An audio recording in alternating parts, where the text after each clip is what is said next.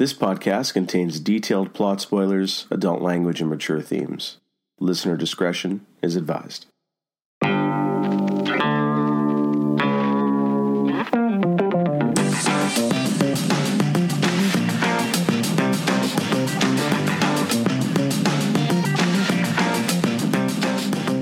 Welcome to a podcast of Rare Antiquities, episode 10.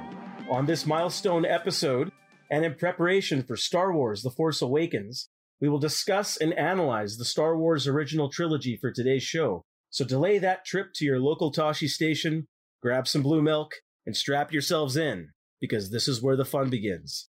This will be a day long remembered. I'm your host, Harry. You just watch yourself.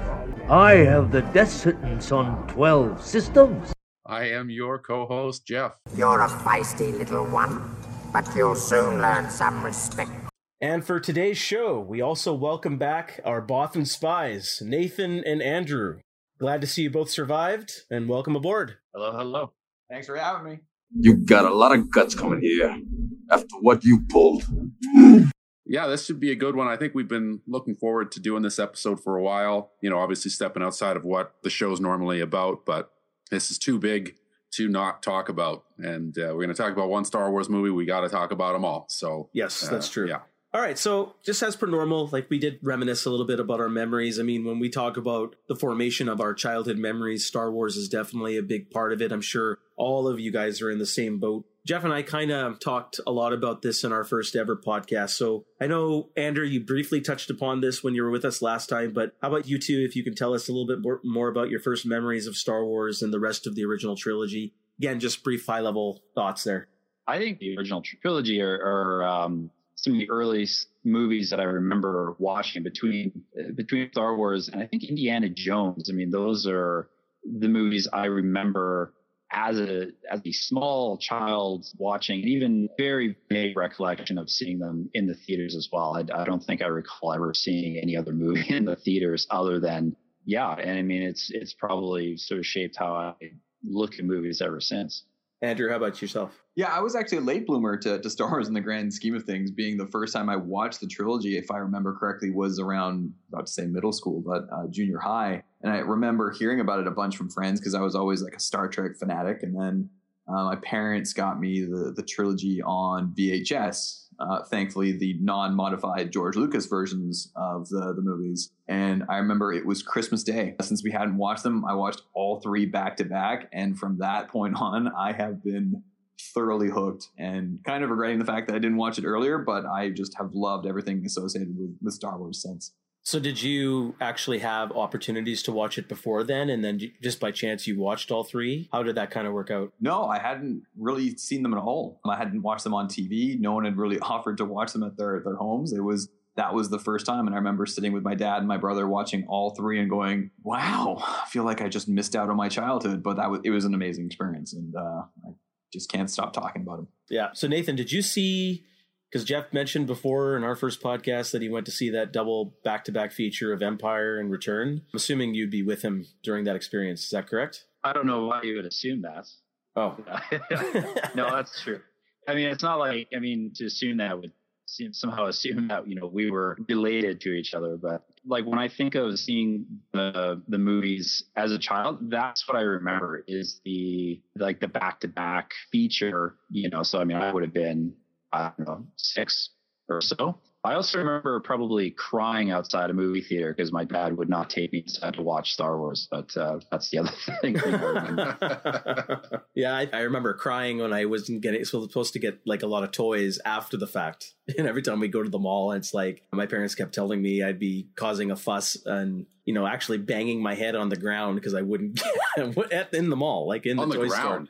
Yeah, like I would actually get on my knees and I'd be like banging my head on the ground. Might explain a few things, but that's what they said I do when it came to Star Wars toys, especially around that age. More, I guess, more around Return of the Jedi time. I really wanted a Luke Skywalker figure, like from Return of the Jedi with the green lightsaber, and they wouldn't give it to me then. But lo and behold, I got it for my birthday, uh, you know, several months later. So it all turned out okay. I, I guess that they wouldn't let that go. It, you know, that that kind of nightmarish uh, experience for them you know, they probably remembered he wants that one. so, yeah. Geoff, I don't know if you remember this, but when Geoff and I were kids, our dad would take us to the mall to get haircuts, which of course, as kids, we hated. And so to sort of ease it over, he would always buy us like a Star Wars toy as sort of a reward for getting our haircuts. I don't know, Yeah. Geoff, if you remember that. I do remember that. And as a result, like we had every ghetto figure from the fucking background of Return of the Jedi and Jabba's palace. Like Oh, yeah, every like- shitty toy that like nobody all, all wanted. the all the clowns on on the barge on the sail Yeah. barge. We But had tho- all of those. those are the cool guys. Those are awesome. Oh, oh, Harry, what are you doing? like light the, the packaging is like lightsaber victim number nine. Yeah, yeah, that's great stuff. those are still the ones that I still have around. You know, I mean, I don't, I've got, I don't have any of the cool figures, but I do have that Gamorrean The Gamorrean Guard, I, and Squid Face. Guard? Yeah, that world building is part of what makes Star Wars so great and what made it so great, what still makes it so great. But before we start getting into the movies, I just wanted to ask you just if you guys can maybe put a little bit more verbiage to this is what does if you can briefly describe what Star Wars means to you? It doesn't have to be with respect to your childhood or it's a nice childhood memory. You know, I think we're all Star Wars fans here, more or less to varying degrees, but you know, what does Star Wars represent to you as a film, as a franchise, these characters? What do you take away from these movies? Andrew, you go first. Well, that's me. I was going to wait for everyone else. I'm like, that's exactly what I think as well. So I kinda have a I figured you'd say that, so that's why I went to you Oh, first. Son of a nutcracker. uh, well, for me, I think the appreciation for Star Wars really has built over the years, and just rewatching the, the trilogies over the last couple of years, especially as I've been getting more and more into movies. I think Star Wars, and someone recently said it best. We're saying it's like Star Wars is its own genre. It's not science fiction. It's not fantasy. It's just something unique. And with Star Wars, it really is, I think, a perfect example in movies of being able to draw the audience in based upon character development. You take a look at a movie like The Empire Strikes Back, and that was a movie that I didn't appreciate as much when I was younger, but only recently, like, it's just, I always thought, and this is, we can talk about this later, Return of the Jedi was the, the best when I was a kid. I'm like, oh, no, that's not the case but it's just it is an amazing way to tell a story that draws the audience in sympathetic characters. It is storytelling at its best. And you add that science fiction and that fantasy element to it and it's, it's a franchise that spans generations and a story that can be told over and over and over again and never get tired of it. So for me i think it's just it's it's entertainment at its best. That's one way to describe it Well, very well thought out. How about uh, how about Geoff? We just jump to you. How about you? You go ahead and give us your take. Man, that's a really big question. What is it? What does it mean to me? I mean, I almost can't put words to that. I mean, it's obviously it's uh, pretty important to me. I mean, it's more than any other piece of entertainment. I think it's it's always captured my imagination. It's a world that I, you know, I, you kind of want to be able to live in, right? I'd love to be able to live in that in that universe. It's so imaginative. Oh man, I don't even know how to describe it. I mean, you watch them and you feel like it's like you feel like you're in that universe, and it there's so much excitement, there's so much enjoyment, and it bleeds off of the screen. You know, like after it's over, it's it, you know it stays with you. You know, you talked about the marketing and all the you know nine zillion action figures and stuff, but all of that stuff, even all that peripheral Star Wars stuff outside of the movies, keeps bringing you back into it, right? And, uh, and when it's done well, and sometimes it is done very well, it's a great compliment. So, uh, I I mean, I don't think that even scratches the surface, but maybe I'll be able to answer that question better after we kind of get into the episode a little bit. Sure. No, sounds good. So Nathan, just uh, again, high level thoughts. What do these movies represent to you? What did you take away anything from these movies at all? Well, they certainly represent that I've spent a lot of money over the last uh, 40 years.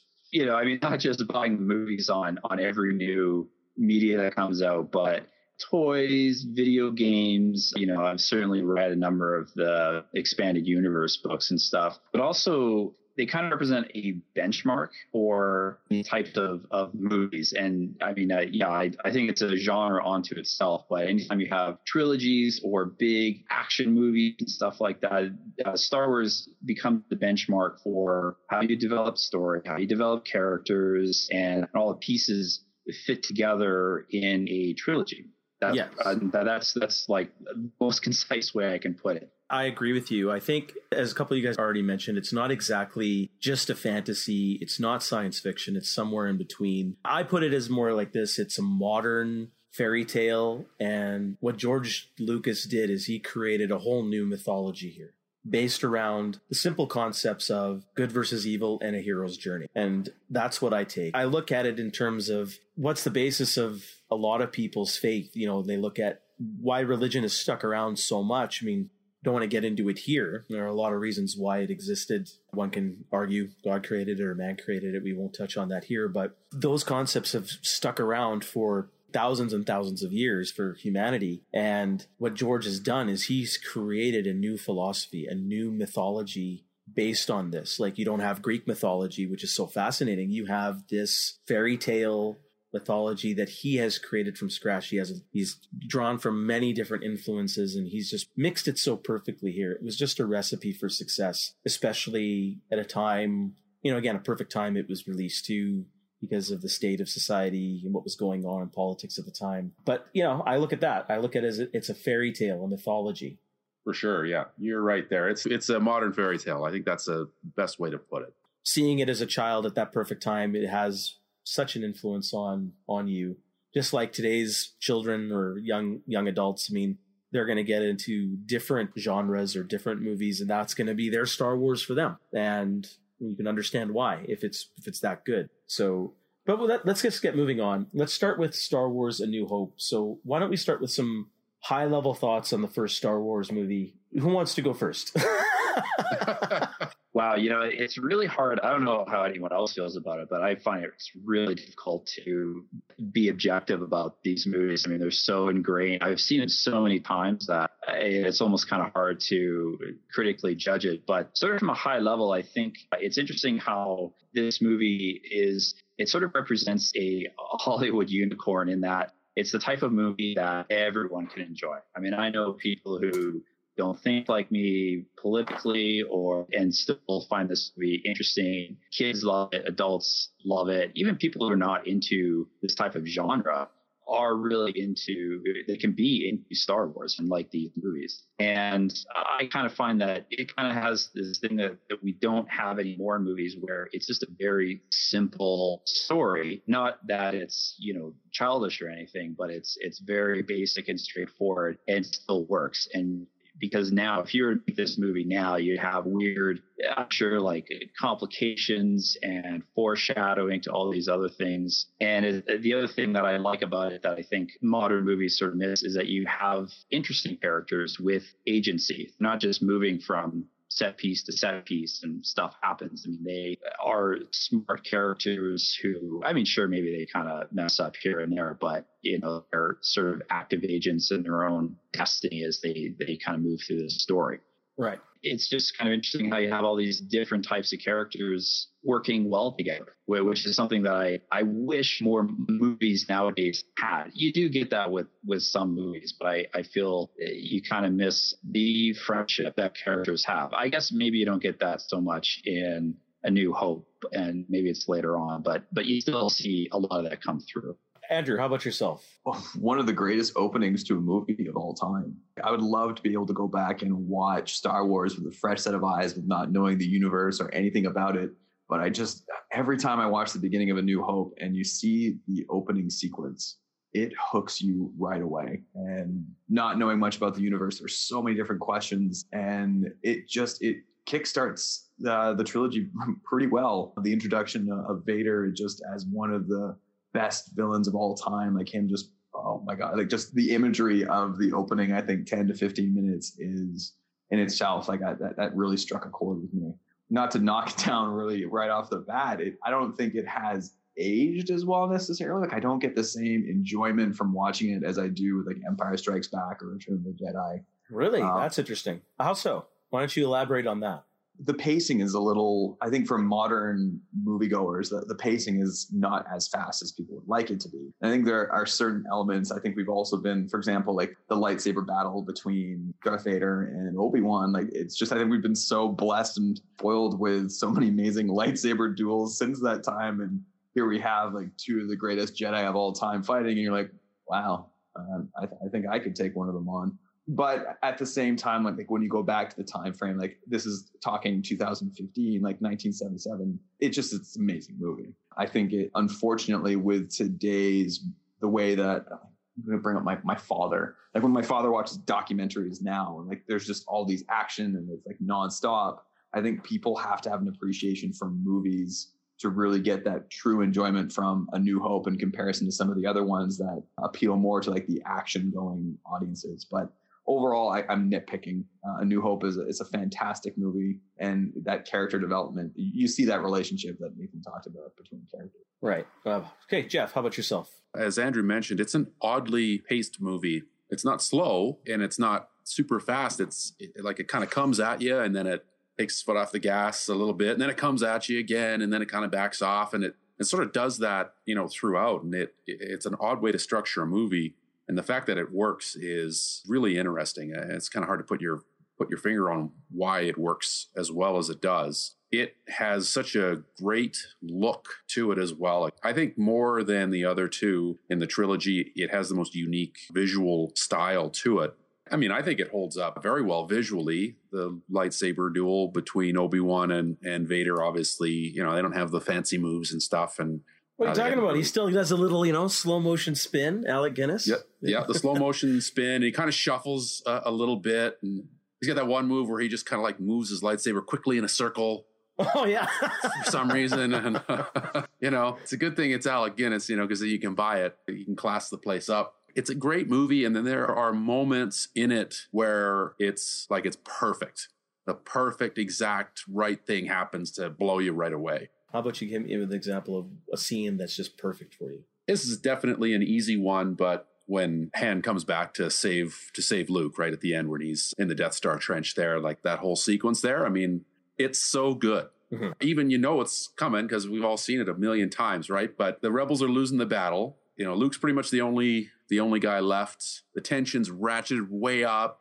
You know, Vader's right on him. You got Obi Wan talking in his ear, like it's so tense at that moment. And then when you know when the Millennium Falcon swoops in, it's just so perfect. Like it caps that excitement off, and, and we all know what happens there. But it's so well done. You know, it's so perfect you're on the edge of your seat for that whole sequence. And just when you when you can't take it anymore, and you don't know, you know, you know how he's to get out of this one, you know, it's just great. That's one of the best moments in the whole in the whole trilogy for me. Yeah, for, for sure. sure. I mean, that's yeah. like I said, that's an easy one. I think there are other examples in the movie, but uh, that's the one that comes to mind. I agree. I mean, there's to me, Star Wars has a lot of. If you want to talk about perfect scenes, I'll get into that a bit later. My high level thoughts, unless you wanted to add something else, Geoff, here just for now, I can go off, off to you, man. Go for it. The simplistic style, uh, the nature of good versus evil here, we already get like right from the opening how dominant and what kind of sense of dread the empire of the rebels have how superior they are over them in terms of militaristic power. You get that right off the opening shot with the star destroyer chasing the rebel cruiser. That kind of level of awe and wonder and simplicity makes it great. Like the minute also when the stormtroopers break in and vader then comes in. Like i remember you know listening to other people talk about it older people talk in interviews and, and documentaries and a lot of people used to say even even if there was no sound, the minute those stormtroopers came in, they felt like those were a Nazi invasion happening, right? Like you immediately felt, even though it's they've become a joke, like stormtroopers because they can't shoot worth shit. At least I hear they can. There's just that big sense of dread as soon as they come through, and the minute Vader comes through, it's almost like a silent picture. People would just start hissing at the theater and booing at the theater. So I mean, these are just like the simplistic strings that Lucas is, you know, using to draw the audience in, and I love that. And the fact that Vader is so dark versus the, you know, use the use of color there. All of these things again, just the modern fairy tale, how Lucas is building the world, and then what also I love is the world building here. So you talked about the pacing. I agree. It's very odd in how this movie is paced because the first quarter of this movie, you're following two droids. You're following C3PO and R2D2 on Tatooine. You don't even get like, what is it, like 20, 25 minutes in is when you first get your glimpse of Luke, I believe, when there's the Jawas are selling the, the guy, the droids at the farm. But all that stuff, that world building, I loved all of that, even as a kid. But I agree. I'm not sure how well modern audiences would be able to take to it. Interesting story. I was at a cousin's house in Vancouver a long time ago and we show these other cousins from New York who had, were visiting for a wedding. They were about in their early teens, and they couldn't get through Star Wars because of this.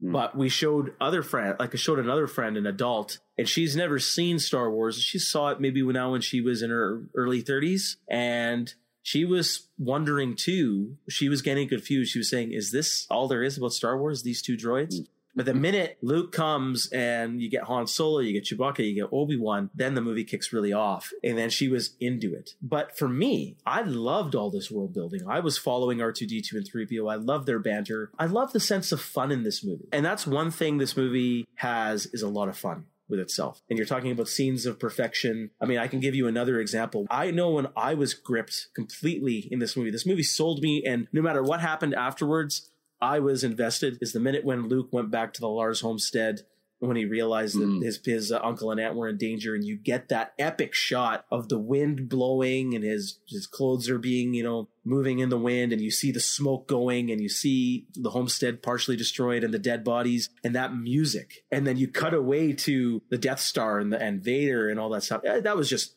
perfect. I've never seen something like that in a movie since. And again, going back to that good versus evil setup, and it's just, oh, you're so with Luke at that point after that. No matter what happens, you're with Luke. The rest of the saga on his side, and that sets up the heroes. That kicks off the hero's journey so well. Another scene that you mentioned about Han coming in and saving the day in the in the trench run. I'd argue the whole trench run sequence and the Battle of Yavin is perfection unto itself. But for me, it wasn't when Han came and saved. It was when Luke turned off the targeting computer. Obi Wan says, "Use the Force." He believes. He presses that button to turn it off. The Force music kicks in and it swells. That's perfection. For me, that is perfection right there. It's not Han saving the day. It's Luke having faith in the Force. And I think that's kind of the point of the movie. But that's just me. You know, a lot of people like Han Solo better than Luke, so I understand. But again, the sense of fun in the hero's journey here is what really sums up my high level thoughts here. Uh, something I haven't seen repeated since. Well, I'm glad Harry. You mentioned the music. That's something ever since I just finished talking. Like for me, fundamentally, like an appreciation of music, like having grown up with it. This movie, I don't know of any others that has a soundtrack quite as engrossing and defining as A New Hope. Like Empire Strikes Back and Return of the Jedi, both are fantastic soundtracks. Anything John Williams does really is gold. But that soundtrack, so many songs from A New Hope, so many, it, it's just, it's iconic in itself. And the music alone is what I think can engross many people into this movie because it's just, the musical cues are amazing. Like I continue to listen to the soundtrack to this day whenever like I need like quiet contemplation or I'm at work or I'm studying. Like it is just, it's, it's brilliance. And I think that's, another huge element that I know it gets a lot of appreciation, but it is a masterpiece when it comes to the, the music for this movie. I agree. I was going to ask about the score a little later when we were going to get into a little bit more into the movie, but well, how about it's a perfect segue now? So, as a curiosity, like, what are your favorite themes out of this movie? Because these are like all motifs that Williams created for all the characters, right? Or at least the main characters. I mean, you had you didn't have the Imperial March here for Vader. You had this other kind of musical track for for Darth Vader when he came on screen a little bit, especially in the Death Star. But you obviously get you know the Force theme. You get main Star Wars theme. You get a little bit of Luke's theme in here. Actually, I, I wanted to ask you guys. I mean, initially to me, the Force theme was Luke's theme.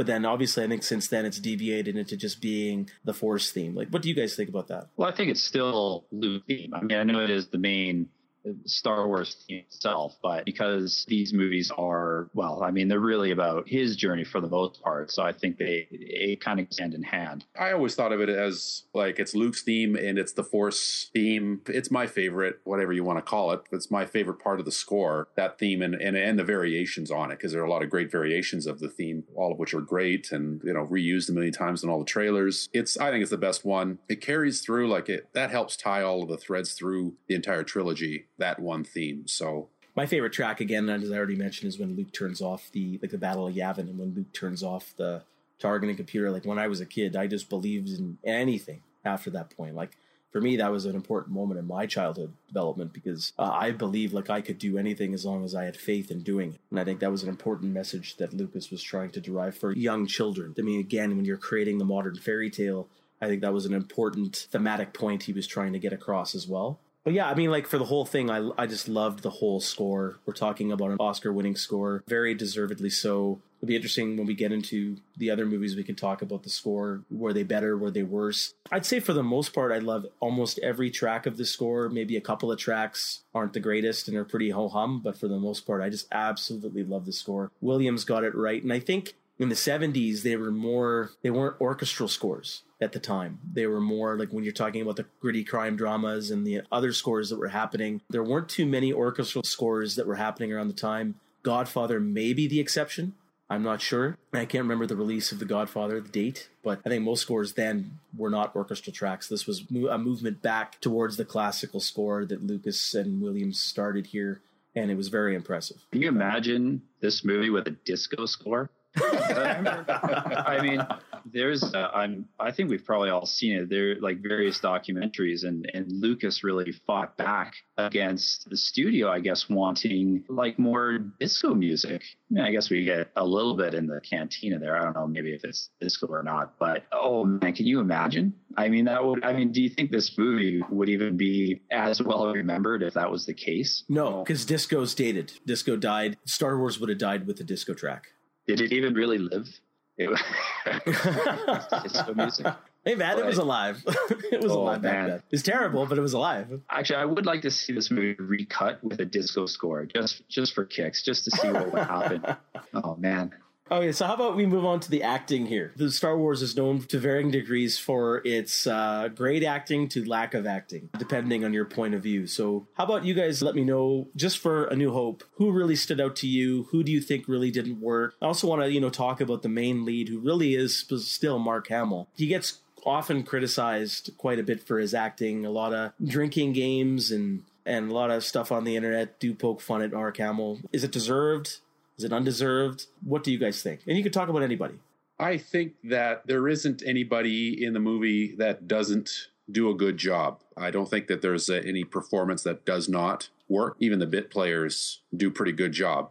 With the possible exception of the guy who plays Biggs in that one deleted scene that's been re added for the special edition, uh, where he meets up with Luke in the hangar there. It's a little awkward exchange. But other than that, I don't think it's fair to criticize Mark Hamill at all. I'm not going to say the guy's a great actor. I'm not going to say anybody in this movie is a great actor, but their performances are exactly right. I mean, the story is simple. These the characters themselves are painted in broad strokes. So, you know, it's not required for any of these guys to show a whole lot of, of nuance for their characters. What's important is that they sell the broad strokes to us. Mark Hamill, Luke Skywalker was a, a, a whiny little teenager living on a farm. Uh, and that's exactly what we got. And then once he was thrown into the larger world, you know, the, the wide eyes and wonder works perfectly. And mm. part of what makes it great, like, and the counterpoint you know, we're, we're following along with Luke because he's our, our hero and the optimism and the wide eyed farm boy in this larger than life adventure. What helps it work is, is the cynical Han Solo, which I believe that Harrison Ford is just kind of a grumpy, cynical dude, you know, on a Sunday afternoon. So that, that's nothing for him to act that way as Han Solo, but right. it, he's the perfect choice for the role. And what's great, I think, is that it's a perfect counterpoint to Luke. So they work so well together because they're counterbalancing each other. When you throw in Carrie Fisher to the mix, then you know it's kind of like adding vinegar to baking soda. I mean, the whole and then the whole thing explodes because she's you know like she's feisty. She's you know first like she the damsel in distress? They got to rescue the princess. Well, she, no, she's not timid. She's very strong. She has lots of agency.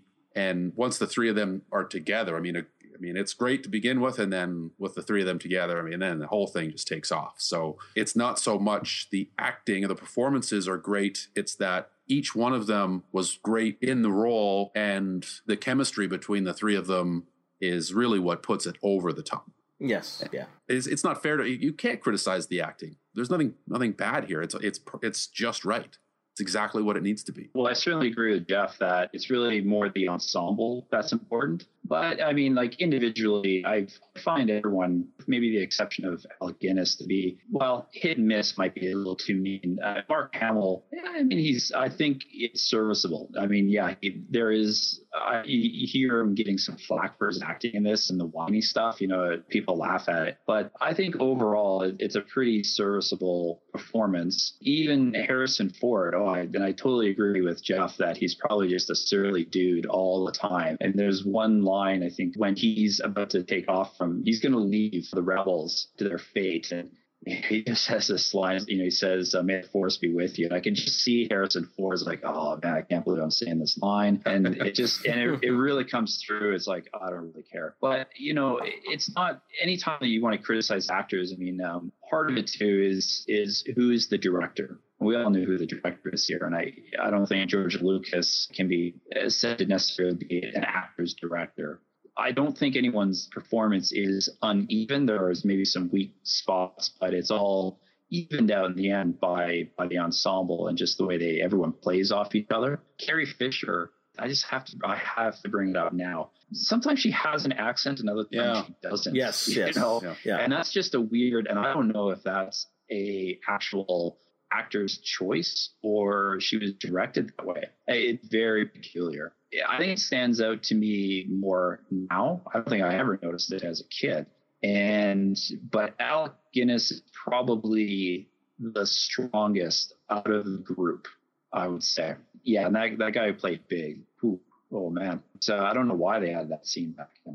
Yeah, I'm not gonna lambast the actor for yeah, for like what a 10 second scene. Well, no, but if you actually like, there's other deleted scenes Yeah. that have not been put back in, and they're all actually you can see why they've been taken out because it's uh, bad dialogue and It's funny. I, acting is not great. it's actually funny. I, I actually like those scenes, but I disagree with you. I like the acting in there too. It's just I see why it was cut because it would just slow the movie down. The beginning of the movie is already, as we mentioned, oddly paced. It takes a while to get, get this movie kicking off once the droids hit Tatooine. So to add Yeah. more of this stuff in there, it would just be like, oh, I think you would definitely have lost the audience at that point. oh, I guess it's also probably why we have the droids for you know a good solid 25 minutes because they had extra scenes with Luke early on, and then like ah, okay, now this has got to go. So Yeah. So how about you, Andrew? How about you uh, chime in on the acting here? Uh, I think it's unfair to to judge anyone on A New Hope because I've always seen like the Star Wars the original trilogy as one long movie. Like it's an evolution of the characters, and I think that's one of the reasons why, one of the many reasons why I'm so excited about A Force Awakens because like just when you look at the trailers and you see just how the characters have grown. But you saw that as like a common theme from New Hope to Empire Strikes Back to Return of the Jedi, and each one of them plays their role. I think to near perfection. Like this is another example. Like one thing I wanted to talk before about casting. I don't know of anyone that I would replace like this. Like they're iconic characters played by the right people. Like Mark Hamill, I think we're really going to see a side of him. Like, there's certainly an appreciation over the last 10, 15 years, no, 20 long, um, more so in regards to his voice acting. But I think the opportunity for him to showcase like the development of Luke Skywalker in A Force Awakens, that's something I know we're going to touch upon later. But I think the surrounding cast, and we, we've talked about the main four, but you add Sir Alec Guinness, who's just unbelievable. Like after watching him in A New Hope, like going back and watching some of his older movies, uh, you see that type of impact that uh, an actor of that caliber brings to, to the cast. But also, one of my favorites is Peter Cushing. Doesn't have much time as Grand Moff Tarkin, but oh my gosh, like you just know every single time. Like this guy is like a true badass. Like it just any little glimpse of Moff Tarkin, like when you see him in Star Wars Rebels or any of the other uh, expanded expanded universe. I can't really use that anymore. I, I- just love the characters in this, and I, and I think judging it based upon A New Hope, it's part of their story. They're supposed to be bratty. Han Solo is supposed to be that guy that just doesn't give a rat's ass about everyone. And I, I just loved it. Like that's uh, you don't have those ensembles as we talked about uh, these days. No, I completely agree. Um, damn you, Andrew, for taking Peter Cushing away from me. I was going to bring him up, so you beat me to the punch. Next time I start first. But- no, but I agree with you. In my opinion, the two actors obviously that shine through the most are Guinness and Cushing. You know, one this wise sage old uh, mentor who's on the good side. And then you got Peter Cushing being the evil badass on the other side. They're both like almost like royalty. Even though Peter Cushing I think it's Sir Alec Guinness. I, I'm not sure if it's Sir Peter Cushing. I don't know if he's ever been knighted, but he definitely feels like royalty here. Like he he is so good in this role.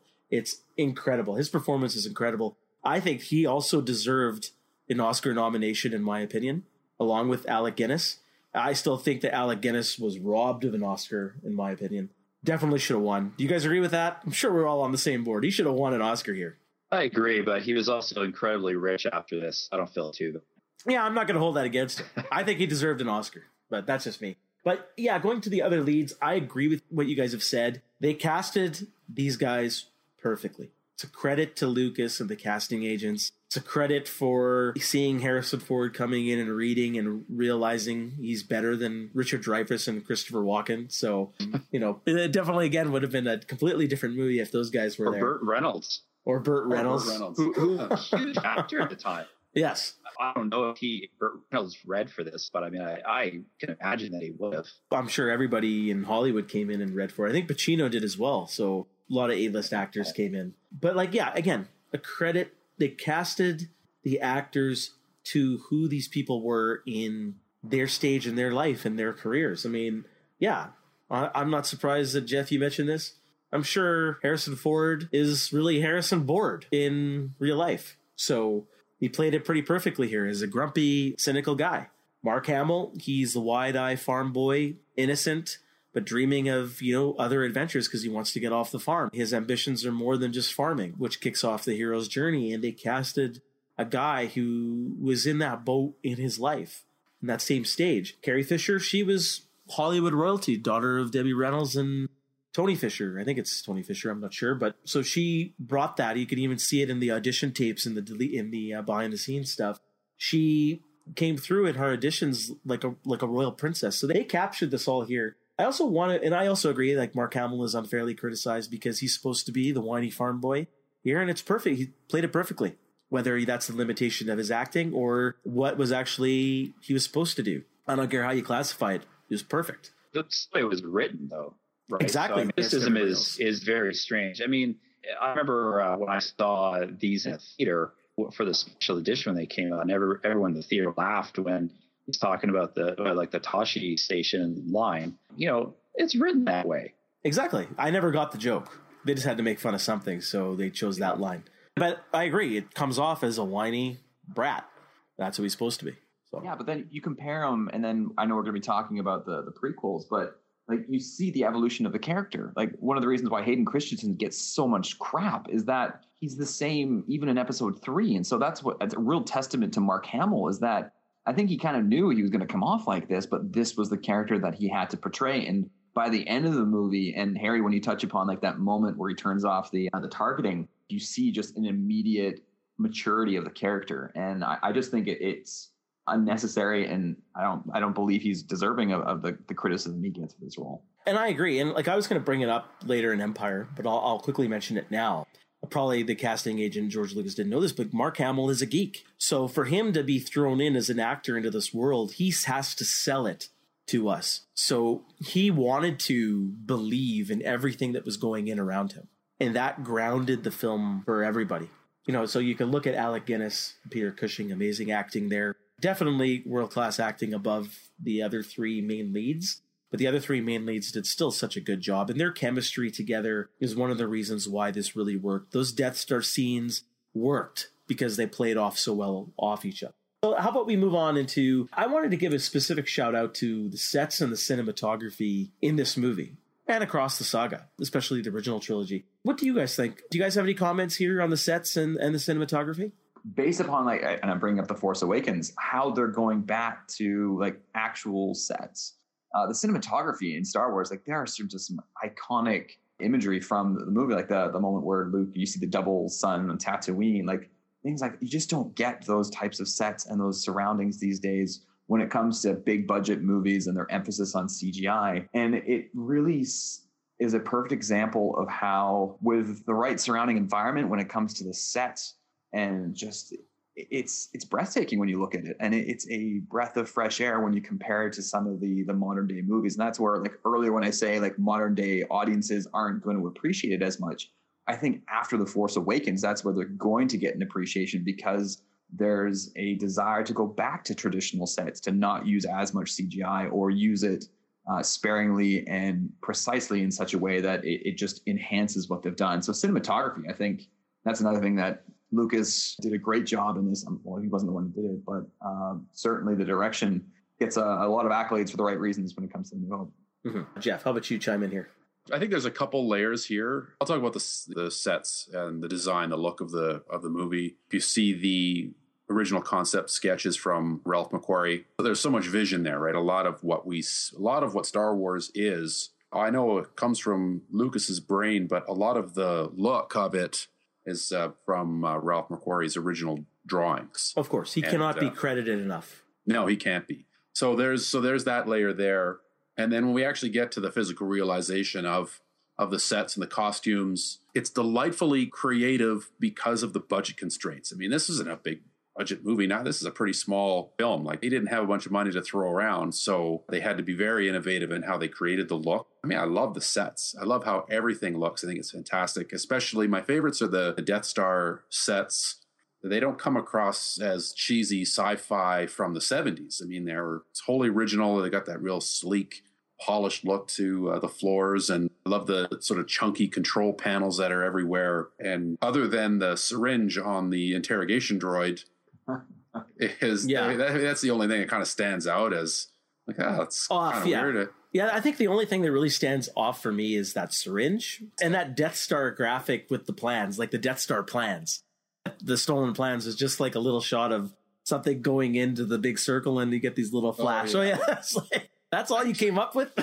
but it's kind of charming though when you when you watch it now. I, I actually really like it still. How it kind of looks like a technical readout, and it's not you know all fancy. Like if that if that's you know if a new hope is made today that whole thing they got this big fancy graphic going on and it's a technical document. It's not going to have any flash to it or anything like that. It's going to be bare bones. Yeah but when you think about it it's just like you know Instead of showing that, they could have just described it in one sentence. Find the opening that's two meters wide and send a torpedo down. We saw earlier when 3PO was reading out all the blueprints for where the princess was located and the and the uh, tractor beam was located. You actually got blueprint readouts. Here, it was something yeah. completely different. It was odd. I found that just quite odd. I was always hoping that they would update that for a special edition effect. I never hmm. got it. Said we got other crap, but we got you know we missed that one. That's interesting. I and I never really thought about it and I think it's I do. I think it's I think it's charming still. I it fits for me. Okay. As far as the cinematography goes, uh, you know, the best cinematography you don't notice. Not to say that you know it's like oh you can't see it here. I I think it's very technical, which I think is just more a sign of the times and how cinematography and camera work just worked. And I think it's it's good. I mean, I don't find it you know mind blowing in any way, but it's I think it just works on a, a, very basic level and doesn't kind of get in the way. But as far as the set design goes, I love the set design.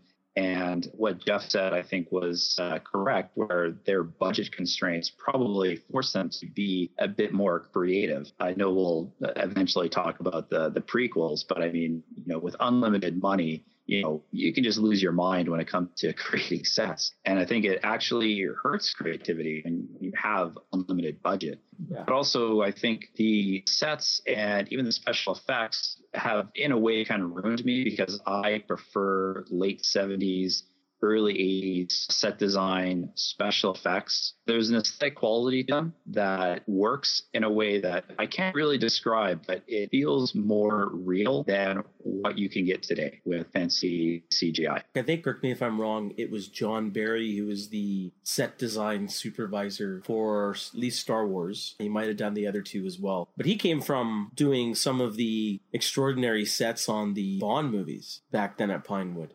So, oh, really? Yeah. So, like, say for you only, I, when I, I'm just going off the top of my head, uh, don't quote me, I might be wrong, but I wouldn't be surprised if he did something, some of those Bond sets from like You Only Live Twice when they had, when he invaded Spectre's missile silo. You can see some of those steely design patterns there, and you do it here, whether it's the same guy, it might be the same crew, because this is always done at Pinewood, like those other Bond movies. So, those classic set designed pieces, that art just got lost as technology has developed with CGI.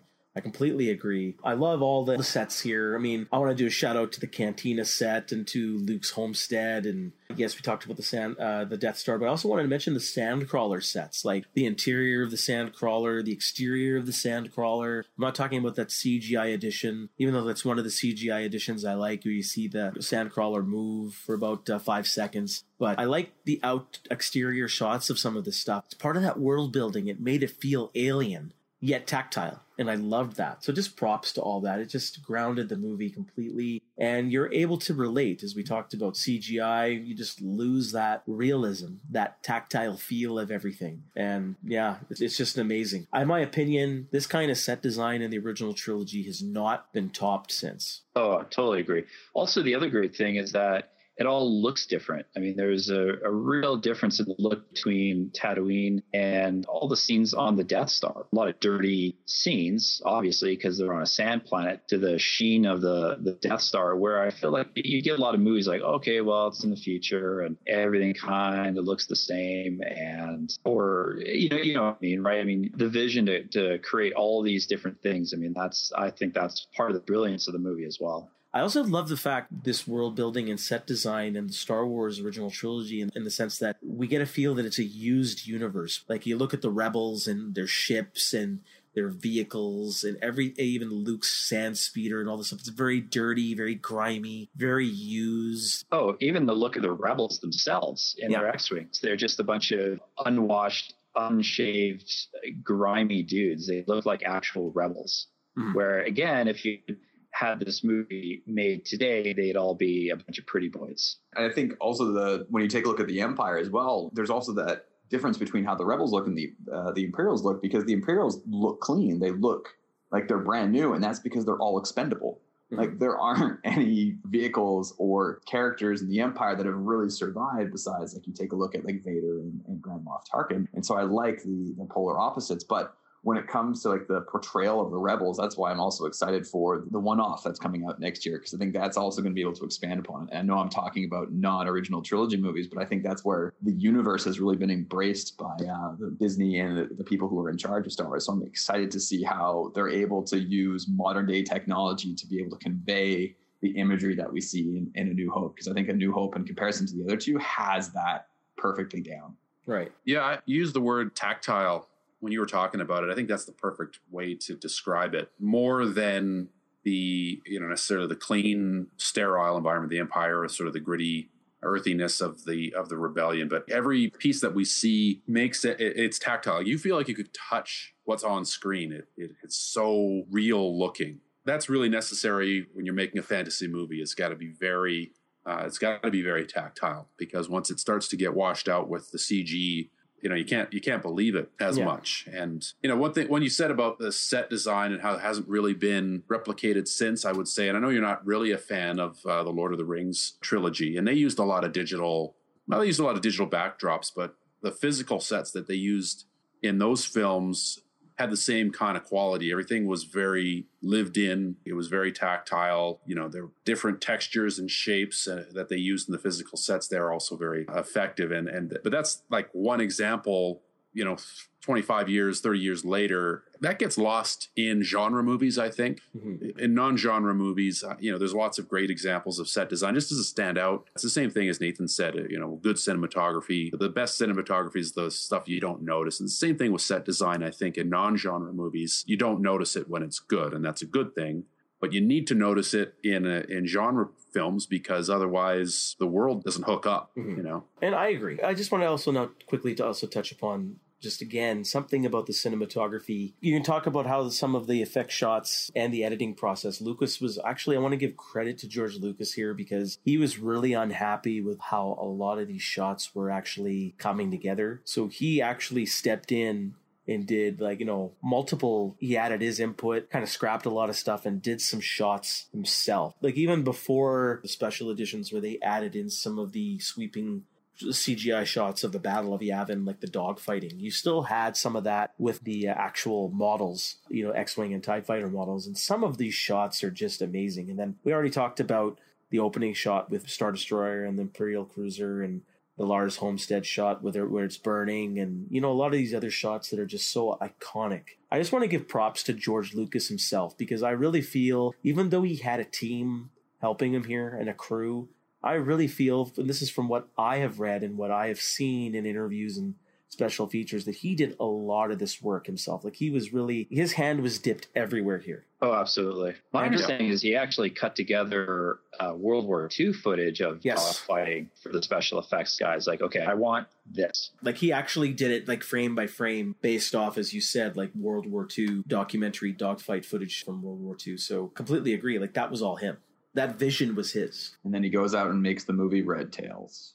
But you know that's a topic He didn't- for. he didn't Oh, direct man. that. He didn't Oh, man, direct Don't that. even. He didn't direct that. I thought he directed that. I never saw. not. n- never saw He pro- it. So He produced it. I He think produced he it. probably It's not his the fault. dialogue of that movie. I, I imagine he had his hand in the script as well. No, I, I joke, but it, no, I, I think it's perfect. Like this is where it's difficult to see someone with genius of George Lucas go and make a movie like A New Hope, and then go and make the prequel trilogies. Like that's where it's like, how had hap- what what happened? Uh, Mhm. Especially when you see something as iconic as this movie Nope. being. There'll be plenty of time to get into that. yeah, buddy. let, us not get side sidetracked here. Okay, so guys, we've gone through quite a bit on A New Hope. I just wanted to ask you one thing. I, I wanted to ask something that was, you know, because obviously George Lucas's initial thoughts was to make a Flash Gordon serial type movie. Didn't get the rights, so he made Star Wars. What he added was the concept of the Force. So I was wondering if you guys wanted to have a quick discussion on him interjecting this concept into this mythology it obviously worked. How well did it work? How important was it for these movies to have something like this where you have he's tapping into philosophy and religion here? So, Geoff, how about you start us off first here? Yeah, sure. It probably doesn't work without the Force, the trilogy. I don't think you could do it.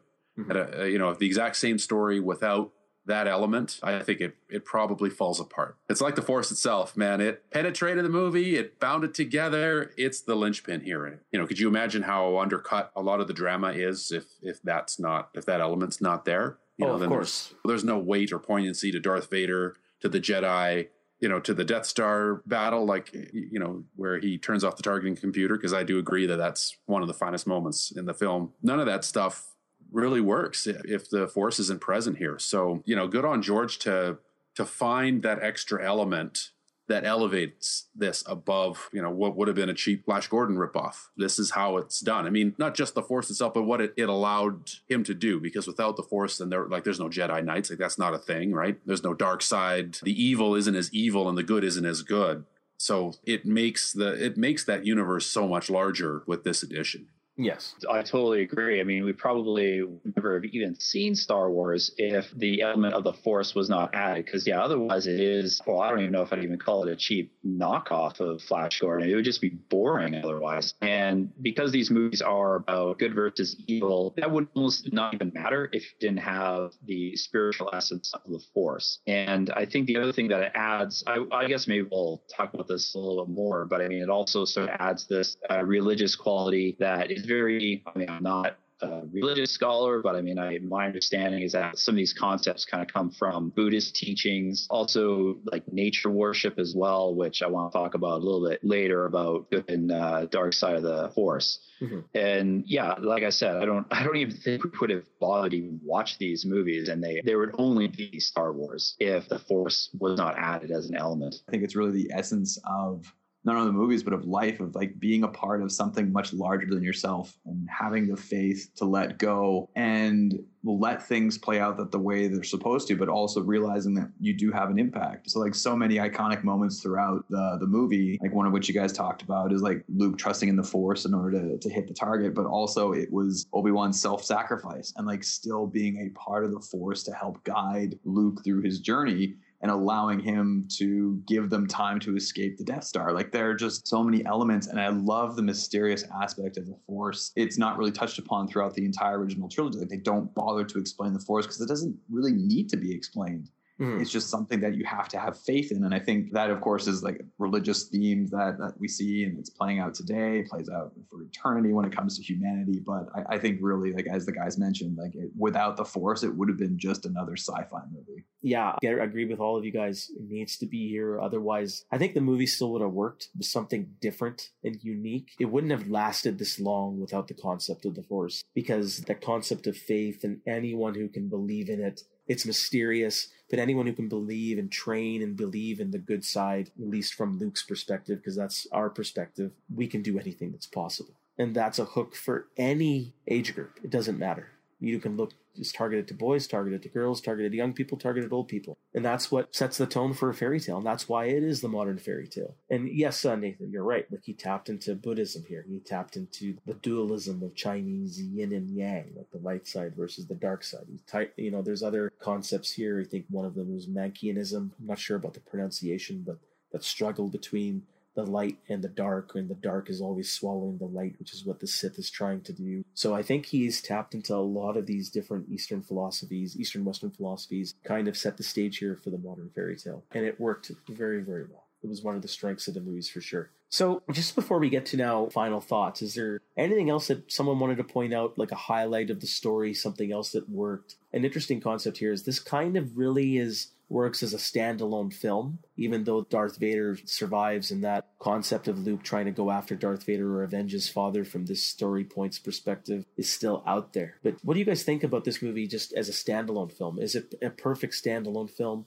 Or did it still needed to get resolved? Andrew, how about we start with you this time? I don't think it's a perfect standalone film. It, it could be, but I still think there there are questions that are left unanswered that really you need the rest of the trilogy to play out. Like Vader escaping, like how often does like the villain actually escape? That duel that you know is coming between Luke and Vader, like having it just end with Obi-Wan, like you know there's an element of I don't want to necessarily say revenge, but you know that that character arc really has to come to a conclusion. So while it could, and I think if it was a standalone, it, it certainly wouldn't have been as successful. I think it definitely needs the other two movies to make it a complete film. I don't know. I think I'm a little more forgiving as far as saying it can stand on its own. I mean, there is, yeah, the dangling thread of Vader at the end, but I think it stands more on its own than the other two. Yeah. But I think I want to give the credit where credit is due when it comes to this movie. And like the reason I say it's not standalone is because you want so much more.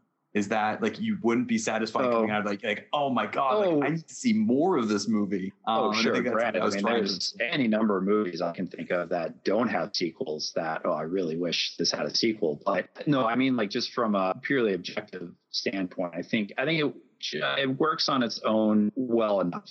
Right. I mean, yeah, of course. I mean, it, uh, obviously, if I just seen this movie, like, yes, I need, I need more. Give me more, George Lucas. I need more of this. As far as like, like as a production, it stands on its own. I think absolutely this stands on its own. I obviously you want more because it's so good, but it's not like it's incomplete. It's a complete story. It's a complete movie. It is the only one of the entire saga that you could take out and watch by itself. You know, Agreed. like you, you don't just sit down and watch Return of the Jedi. You know, like if I want to watch Return of the Jedi, I watch all three. So it absolutely stands on its own. Is it a perfect movie? No, but it's pretty goddamn close hmm.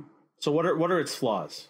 what are its flaws? I think that you know the the lightsaber duel is doesn't have enough weight to it. It feels like it's going to have all the weight to it, and the ending, how it resolves itself, works really well. But just the the battle itself isn't isn't quite dramatic enough. The dialogue during the fight's great, but there's no moves, and that wasn't how it was designed. They didn't really kind of know what they were doing, so I can forgive the. Uh, it's more of a production challenge than than anything else that doesn't work here. Other things that don't work again, yeah, the Biggs didn't work for me, and that that one scene that they added back in the special edition. I don't know if we're that's that's the I think of the special edition as A New Hope now. I mean, that's you can't you can't really go and see it how it originally was anymore unless you have an old VHS tape. I don't think so, and that's fine with me. I mean, the, I think that a special edition is fine. So we'll I'll talk about it as if that's the one. You know, so the the scene with Biggs doesn't work. It's weird, and that's honestly that's that's probably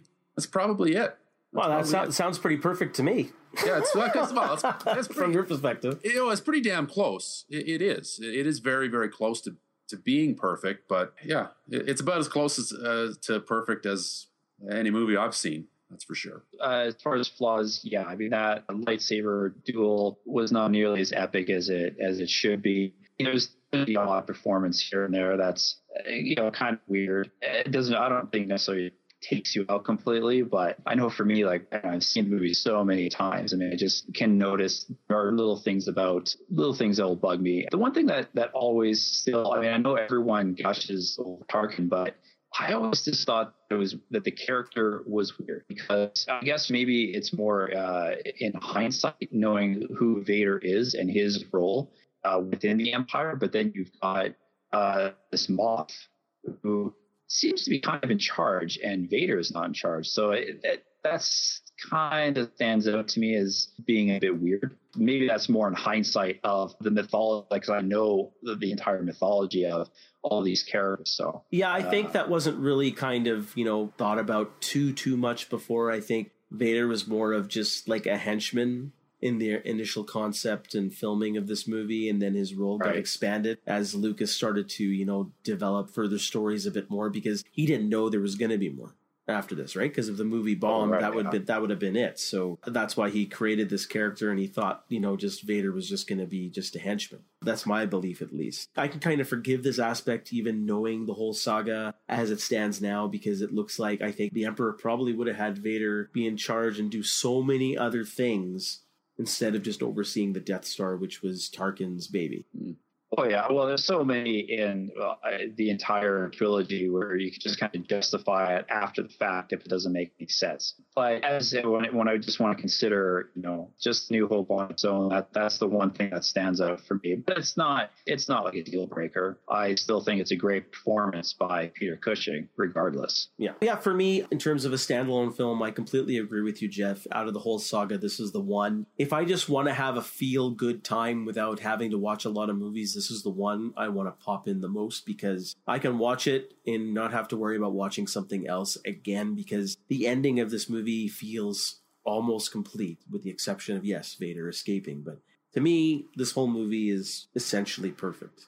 Are there any flaws? One could argue the pacing in the first bit with the droids went on could have been cut a little shorter. But aside from that, I think everything works here. The acting works, the story works, the filmmaking here is top notch. So we can keep moving on further. We don't get caught up in just talking about this movie. Final thoughts, recommendation, Star Wars A New Hope. Geoff, please start first. Well, recommendation. I mean, is that even a is that even a question at this point? I mean, certainly one of the greatest movies of all time. There's so much, so much here, so much going on here that's great. Uh, one thing I didn't get to mention, uh, not to stretch this out any longer, but oh fuck, is when we were talking about the score, we didn't talk about the coverage of the score over the movie. Almost every single second of this film is scored. There's music in the background, almost in every single moment here, and I. Uh, I love that about it. It's like it's an really opera. Yeah, yeah, it's like an opera. Yeah, uh, I can't recommend in good conscience to our listeners to watch this turd. This is just a cinematic flop. Turn it off. My final thought is I really want that jacket that Luke was wearing at the ceremony, that yellow oh, yeah. racer jacket. It's so 70s. I need that jacket. As far as the recommendation, yeah, I mean, I mean, it's pretty rare to come across people who have not seen these movies. It does happen. I actually have watched it with someone who had never seen it before, but I always recommend it to to people to to watch and watch again. Someone says, "I haven't seen Star Wars for a while." I'm like, "Stop right now, go home and watch it." So yeah, huge recommendation from me. Yeah, how can you not recommend this movie? Like, yeah, there are little things that we can nitpick, and I tend to nitpick more than I give praise to, to when it comes to movies. But no, I, I absolutely. How can you not when anyone who loves movies or anyone who loves fantasy or good storytelling or fairy tales, like I don't know who wouldn't like this movie that doesn't have an appreciation for just good storytelling and it's engrossing and it's it captures the audience, the casting. It's yeah, absolutely no brainer. Yeah, for me, 100%. To me, this is almost perfect, if not perfect. We're talking about the benchmark of what a lot of I'd say genre movies should strive to be, especially when you're kicking off a franchise. Most movies get compared to Star Wars. This movie is, we haven't even talked about its influence on everybody. I mean, so many young people who saw this movie in the 70s went on to want to become filmmakers. This was the movie that wanted them to become filmmakers to begin with because it has, has and has so- still such an influence in pop culture. It's the highest of high recommendations. If there is a rare antiquity out there, it would be this. What else can I say? It's it is the movie and the franchise for me. Even though I like a lot of other things, I always come back to this if I'm in a real lousy mood. This is the movie I pop in to really uh, uplift my spirits because after watching this, I believe in anything. So amazing movie. Nothing more I can say about it. So let's move on to the Empire Strikes Back. Let's start with some high level thoughts because this is a sequel to the biggest movie of all time back then. Nathan, how about we start with you on this one? Empire Strikes Back. First thoughts. Oh, uh, well, this is probably my favorite movie of all time, more so than A New Hope. I think at one time I probably could have recited the entire, like all the dialogue in this movie from memory. Even though like New Hope works better as a movie, just as a standalone, I could easily just watch this movie on its own standalone. It's a movie that I think it's also aged much better than New Hope again sets a pretty high benchmark. Up until I guess fairly recently, you don't get a lot of sequels that are as good, if not better, than the first movie. Going through the 80s and 90s, I, I'll give anyone a dollar who can just name one sequel that's better off the top of their head right now. Wrath of Khan.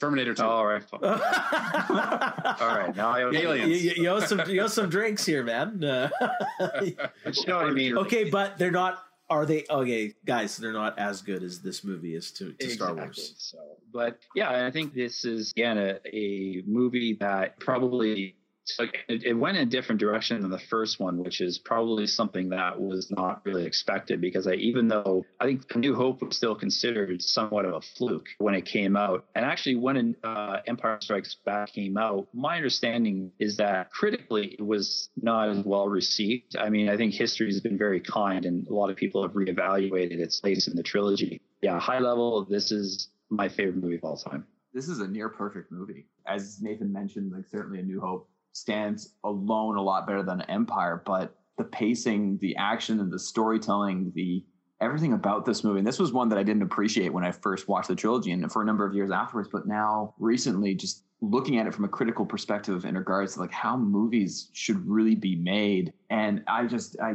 can't say enough good things about about Empire and like iconic scenes throughout, just the dialogue, the interplay. Like I'm not sure how much this stuff like one of the the scenes that always gets talked about is when Han is being frozen in carbonite and Leia says, I love you. And the perfect character moment of just Han replying, like, I know. There's nothing I I just will gush about Empire Strikes Back. And that's why I was so excited about this podcast specifically for Empire, because the movie is, is near perfection. I love The Empire Strikes Back. This is such a good movie.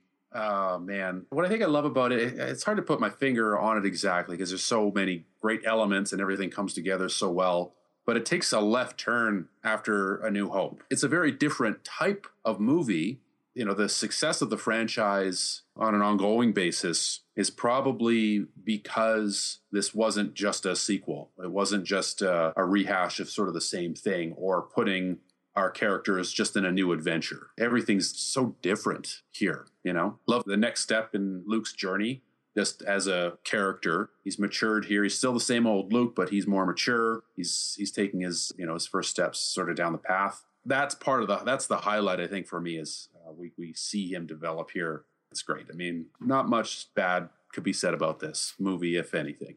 No, and I agree. Even though I said Star Wars is as perfect as you can get it, the same can be applied to here. This is a near perfect, if not perfect, movie in terms of a sequel. In my opinion, Godfather 2 can, you know, go fuck itself because this is the best sequel of all time, in my opinion, because it built on what came before. And it was, as Geoff said, it's a completely left turn. It's a new, t- completely new take on what came before. It wasn't a rehash. I felt that The Godfather 2, even though I don't want to get into too much, even though it expanded on the story and the development, it had similar beats, even though you were seeing the two different stories, which I liked between Pacino and the Marlon Brando character. I forget his name. Don first name. Corleone, come on. Yeah, is it Don? I thought, oh, yeah, but what's his real name? Well, I don't know. You didn't even know it was Don Corleone. I mean, come on. No, no, I know it's Corleone, but I forgot the first name. So it was like, okay, Does he, so. does he have a first name? They just call him Don, don't they, the whole time? No, I think it's like Vito. Is it Vito? I'm not sure. I think they Oh, that- I think third that's one. it. Yeah, Vito could don't be. Anyways, First regardless, one's still better. So First one. I, yeah, I think the first one's still better. But there, I loved Godfather 2, don't get me wrong. I'm just saying this is the best sequel that's ever been made. And I agree with you, Geoff, it, because they completely did something new and they took a left turn. They didn't just give him a new adventure, even though it was less fun. But I like the fact that it was less fun and more dark because it gave a chance for the characters to really develop. It wasn't just Luke's journey here, it was Han and Leia's journey as well. And their involvement as a romantic couple and and the, the struggles that they're going through. And I love how the bad guys here. This kind of, even though it's still a B movie serial, it kind of left that a little bit and it became something a bit more serious. And I love that because the stakes are raised here. It's a dark movie, and that cliffhanger ending is just amazing. And that's a throwback to, I guess, movies that George Lucas used to watch as a kid on those weekend serials where it would start and then stop and say, and tune in next week for the next one, the next chapter. But this did something similar, and I love that. That's a homage to what he loved growing up. So those are my first level thoughts here. So, so gents, how about we get into quickly here the story and the acting? Just tell me what you guys really enjoyed, who you enjoyed here in terms of the acting, what really made this movie for you. So, Geoff, how about you start us off first? From a performance standpoint, I actually really love James Earl Jones here. And I mean, David Prowse, obviously, as well as Darth Vader, but we get to see Vader more. I mean, obviously, anger is his primary emotion, but I love how menacing he comes across because he's so calm all the time. Mm-hmm. And it's fucking scary every time the guy talks. Everybody's trembling on screen. He just kill you dead because you came out of hyperspace too close to the system. Yeah. You're dead. Uh, yeah, it's awesome. Yeah. You're promoted. And it's like when you get promoted on that ship, it's like the guy's got to like loosen his collar, like, fuck. There's a great robot chicken sketch where the Imperials start actually start wearing disguises so they don't he doesn't know which one which one got promoted. Yeah. they start wearing fake beards. It's like it's so great. I love those robot chicken Star Wars. but I love at the end when uh, when the Millennium Falcon escapes at the end and Admiral about to die sees it off and you see the look in his eyes and he's like, "Fuck." Vader just kind of like turns and walks away. Man, I mean that dude's on borrowed time. And, and he knows it. I love that, but I love how uh, how calm he is there. Great performance and I think we get an elevated. I think we get elevated performances out of everybody else as well. Carrie Fisher has more to do here. Get a little bit more insight. I really appreciated that. It's more the the chemistry that uh, she has with Harrison Ford that that sells the love story. And Mark Hamill again, like you know, he's still Luke, but he's more now. He did a really good job. Okay, Nathan. Yeah, where to even start? The story uh, it's kind of neat because I think it's it's actually a very deft hand that you can craft a couple of these stories all happening simultaneously and it's all all edited together very well. Acting wise, I think everyone's bringing their A game. I think you get a lot of Mark Hamill this time around. The the chemistry between Carrie Fisher and Harrison Ford is fantastic. And I want to put a pin on that one for when we talk about Attack of the Clones because I got a lot to say about that. and but also the um, yeah the performance by James Earl Jones. Yeah, I guess David Prowse he probably gets kind of some short riff there because you know people never really think of him, but I mean it, he's a large guy and like, he still has to do the physical performance. But Geoff, you're right where he is a much more menacing character here. That's probably why they do a lot of tight shots of all the all the Imperial officers' faces because he did a wide shot. I'm sure like everyone's wetting their pants half the time. Like, oh man, here he comes. You, know, you probably just on those ships, you just look at him sideways and you, oh yeah, you're done. And also uh, the performance by Yoda. I mean, Frank Oz oh, yeah. does a great voice, and then the whole team that makes that happen. I mean, it's hilarious to think that you have like a major motion picture and a major character is a Muppet and it did, works. Did, did, you guys know that they actually tried to get a monkey with a mask to work as Yoda? Yes, yeah, I do remember hearing about this, like having a monkey do that. Just that's what they ended up doing for the Battlestar Galactica TV show. They had a monkey in a weird dog suit. What? I don't know if you get, yeah, I don't know if you not, not in the reboot, but I mean in the original series, they had a, one of the characters was a kid, and uh, oh, eh, welcome everyone to the Battlestar Galactica podcast now. But yeah, like they had like the one of the main characters was a kid, and the kid had this alien who, and it was a it was like a like a chimpanzee in a suit. It was bizarre.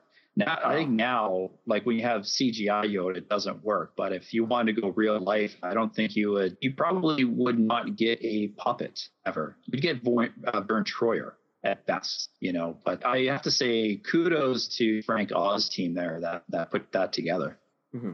So, Andrew, how about yourself? Well, story, I think Empire is a good example of, or a perfect example of where you can have like an A and B storyline, and both you're emotionally invested in when you gave an example like The Simpsons as like a, a TV show where, where, you have like an A and B storyline, the B one you don't really care too much about. With this one, you care just as much about each of the different groups that are being portrayed in this movie, and just the story itself. Like, yeah, it's got a different tone from A New Hope, but it is the evolution of these characters. It's the evolution of the story. Where just because things are all dandy and rosy doesn't mean they're always going to be that way. Like, they still have to fight this fight, and the Empire's taking it up a notch. Like, this is a small group of individuals who've taken out their biggest military installation and they're not going to take any chances with these guys anymore. And so the stakes have been upped. And i i love that progression of the story saying like okay cutesy time's over. The empire is going to seriously kick some ass in this movie. Mm-hmm. and the addition of the characters as well that supplement the the four that we have. I'm glad Nathan brought up Yoda because I know Harry. I know you don't care too much for Yoda because I don't think I've ever really heard you quote him or impersonate him. yeah, never. Uh, Harry never does that. I fucking he hates Yoda, man. I know. Like I, have heard comments such as like Jar Jar would have been a better character in this movie than Yoda, but. I think like Yoda's inclusion and just his the way that they represent him as being just when you first meet Yoda, Uh, this non-intimidating creature who ends up being the most powerful force user nearly of all time. But then you also take in Lando. I think the additions that they had to the cast perfectly are able to bring out sides of characters of the characters that hadn't been brought out through the, the story itself. And so Lando being another scoundrel who is torn. Like really, I know Lando gets a lot of crap for selling out Han and Leia and Chewbacca, but at the same time, that's like he was only doing what he had to do in order to protect his people. Those struggles. That's so um, funny, Andrew, how you mentioned that because I remember that one. Which one is it? I think it's Chasing Amy. I think it's Chasing Amy, the Kevin Smith movie, where this black guy yeah. starts bitching about like you get Lando, who's a black guy, betrays the white guys and makes him out to be a bad guy, and then to top it all off, in the next movie, the baddest motherfucker on the pla- on the galaxy who's black seems to be black. He'd take off his helmet. He's a white guy. but he calls he calls Lando Calrissian uh, an Uncle Tom. I mean, that's, that's a harsh criticism. You know, you brought up uh, Robot Chicken. Billy Dee Williams has been on on Robot Chicken a couple times, and and because I get bored sometimes, I watched a Robot Chicken commentary on one of the discs, and Billy Dee Williams goes into like a huge tirade of how he's like over the years had to defend Lando Calrissian to people just on the street. Really? Still to oh, this yeah. day? Well, I don't know about to this day because I I mean does he even leave his house anymore? I wonder. But uh, he's well, he's just cooped up with his bottle of Colt 45 there, most likely. But yeah, like there's on the Robot Chicken commentary talks about, and in fact, I think they actually do a Robot Chicken scene of Billy Dee Williams just getting groceries and then a bunch of people just getting on a case in the grocery line. and he's got defended. He's like, hey, look, he's between a rock and a hard place, you know, give the guy a break. No, no, for sure. I completely agree. Andrew, do you just wanted to chime in just a little bit more before I get get into it myself? Yeah, I, I, just like Han forgave. Like I just watched Return of the Jedi before we did this podcast, and like Han seems to be pretty okay with the fact that Lando gave him up. So like, really, if Han can forgive him, why can't everyone else? But the one character, of course, too, that is an addition that isn't really given as much explanation, but just has such a powerful impact in the Star Wars universe is Boba Fett. Of course, not by name, but just the inclusion of characters, and it's just the evolution of Vader as just getting even more of a badass, like doing whatever it takes in order to capture these guys because they really made him look bad in the Emperor's eyes, and he wants to make up for that. It just it's across the board. I said it was a perfect movie, and I, I stand by that. 100% agree. The world building here is still continued. And that's another aspect that I do love. Like you get different planets, you get different locations. It's not just a repeat here. And you talked about like Boba Fett. Well, I mean, that's one bounty hunter, but I love that shot when he's trying to hire all the bounty hunters and you get all these different aliens that are there. It's just the world building continues here. And I just love that. And that's one of the strengths of this franchise. In terms of this movie, yes, the story, the stakes now are so much more. It's so Lucas knowing the success of the original movie was able to now say I can kind of fulfill my vision, whatever, you know, through, you know, cliff notes he had for himself, even though things have changed and this history is a bit skewed in terms of how much he laid out and when. But he knew that this was a second act of an operatic piece, uh, a beginning, a middle, and an end. So this middle was going to be darker and the stakes have to be raised. And I love that. And that's great. You know, movies now start to copy that formula if there are trilogies or there are you know franchises and stuff like that but it was done here so well and i love that. In terms of the acting and the characters yeah i love the addition of lando. Andrew i'm surprised. How can nobody love yoda? I love yoda man. Come on. What is this? Yoda's awesome. I love the fact that when he gets there he tricks luke because he wants to see what kind of guy luke is right? He's testing luke and I love that. And I try and pretend you're watching this for the first time. And will you know that this guy is Yoda or not? Maybe, maybe not. But it was so wonderfully filmed. And I love that whole scene. And I love the myth building here. Now you're starting to see the Jedi getting trained. You're getting more of an explanation into what the Force is. And I loved all these trials and tribulations that Luke had to go through with his you know, the, the cave. Remember your failure in the cave. You know, so it's like I love all that stuff. The question I have Holy for you guys, shit, Harry, that is a great impression. Like, Yeah, that was uh, do you pretty have like a you have like a, like a synthesizer? Honestly, like that oh, is- no, that was just me. wow, That's the pretty first time I've ever heard Harry do a Yoda.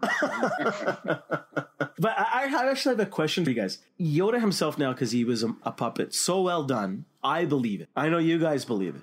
Do you think modern audiences would be this would sell to modern audiences today? That he's a Muppet, not a CGI character. What do you guys think? I'll go first here. I mean, first of all, I I can't believe that I believe it. You know, I can't believe that it works. I'm still shocked to this day. It's so fucking crazy.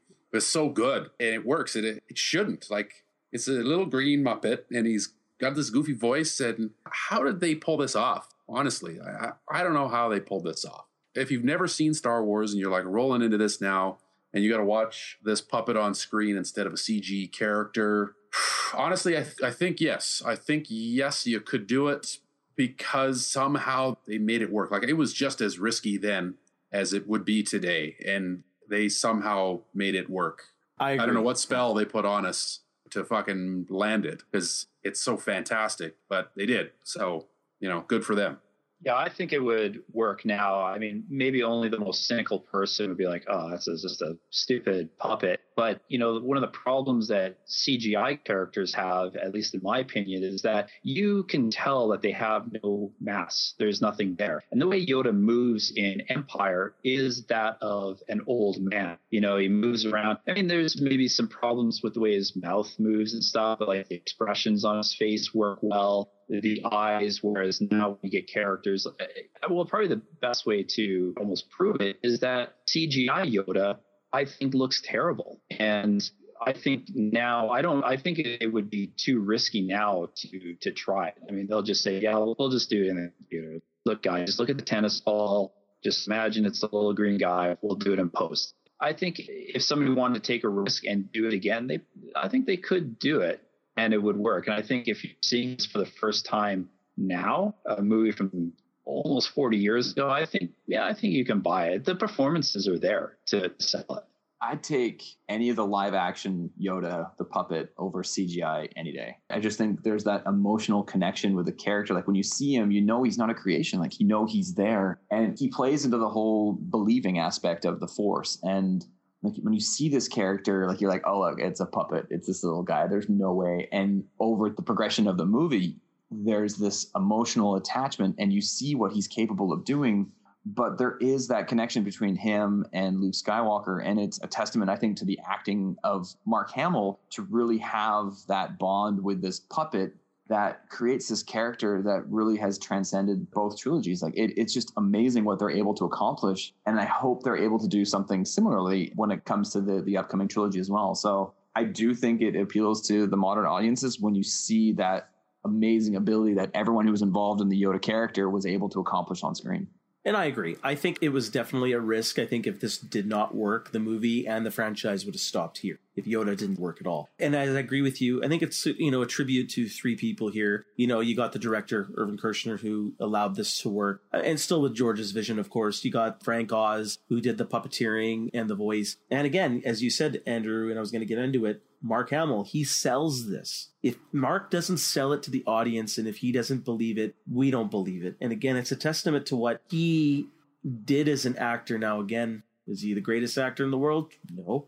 But because he's a geek and he believes in this universe, like he is able to imagine himself in this universe and there on set. Again, a credit because it's a tactile, practical set that he is able to give a chance to believe and attach himself to and get immersed in. He sells this to us, and that's it's amazing. And ha- Hamill is amazing through this whole thing. We touched upon his performance in the original one, how he's just the wide-eyed farm boy, and that kicks off, and he's a bit more whiny and unsure of himself, and wants that adventure and longing for it. In this one now, he's a leader, and he's a bit more cocky. He's kind of like that stage as a young adult, late teens, early twenties, where you think you can do anything in his fight with Vader, like you see how, yeah, you know, I think he says, um, yeah, find out I'm full of surprises, and then he loses his lightsaber to Darth Vader quickly there because he was just getting a bit too overconfident and cocky. This is where the character is supposed to be in this narrative, and he did it well. It's tribute to the writing, directing, and the acting. I also wanted to point here, I, I just did watch Empire pretty recently. Harrison Ford does give a really good performance here. This is one of his better performances he's just bang on in every scene. He's a scene stealer. A lot of quotes from this movie really come from either him, Yoda, or Darth Vader. I also liked Carrie Fisher. I think Geoff, as you mentioned, their chemistry is there. The love story works. I even like 3PO. Nobody's mentioned 3PO here. Do you guys think he gets annoying? I love the humor, the witty banter he has between him and Harrison Ford. It might get a bit too much, but I love the humor that he interjects here. And he did it in similar in the first one we haven't really talked about 3PO. I wanted to get into it now. What do you guys think of the character and what do you think of him in this movie? I've never really had too much of an issue with 3PO. I don't know where the, well, besides the prequels, but we'll talk about that. Yeah, I, I thought like the, the inclusion of 3PO and R2D2 was done very well throughout the movie itself. I don't see where the hatred or where any of the, the yeah, I, I, I'm baffled as to hear why people would be upset with 3PO in this movie. I just think people just get annoyed. He's just too much, too whiny, too prissy. But that's who he's supposed to be, like the worry wart. So, how about how about yourself, uh, Nathan?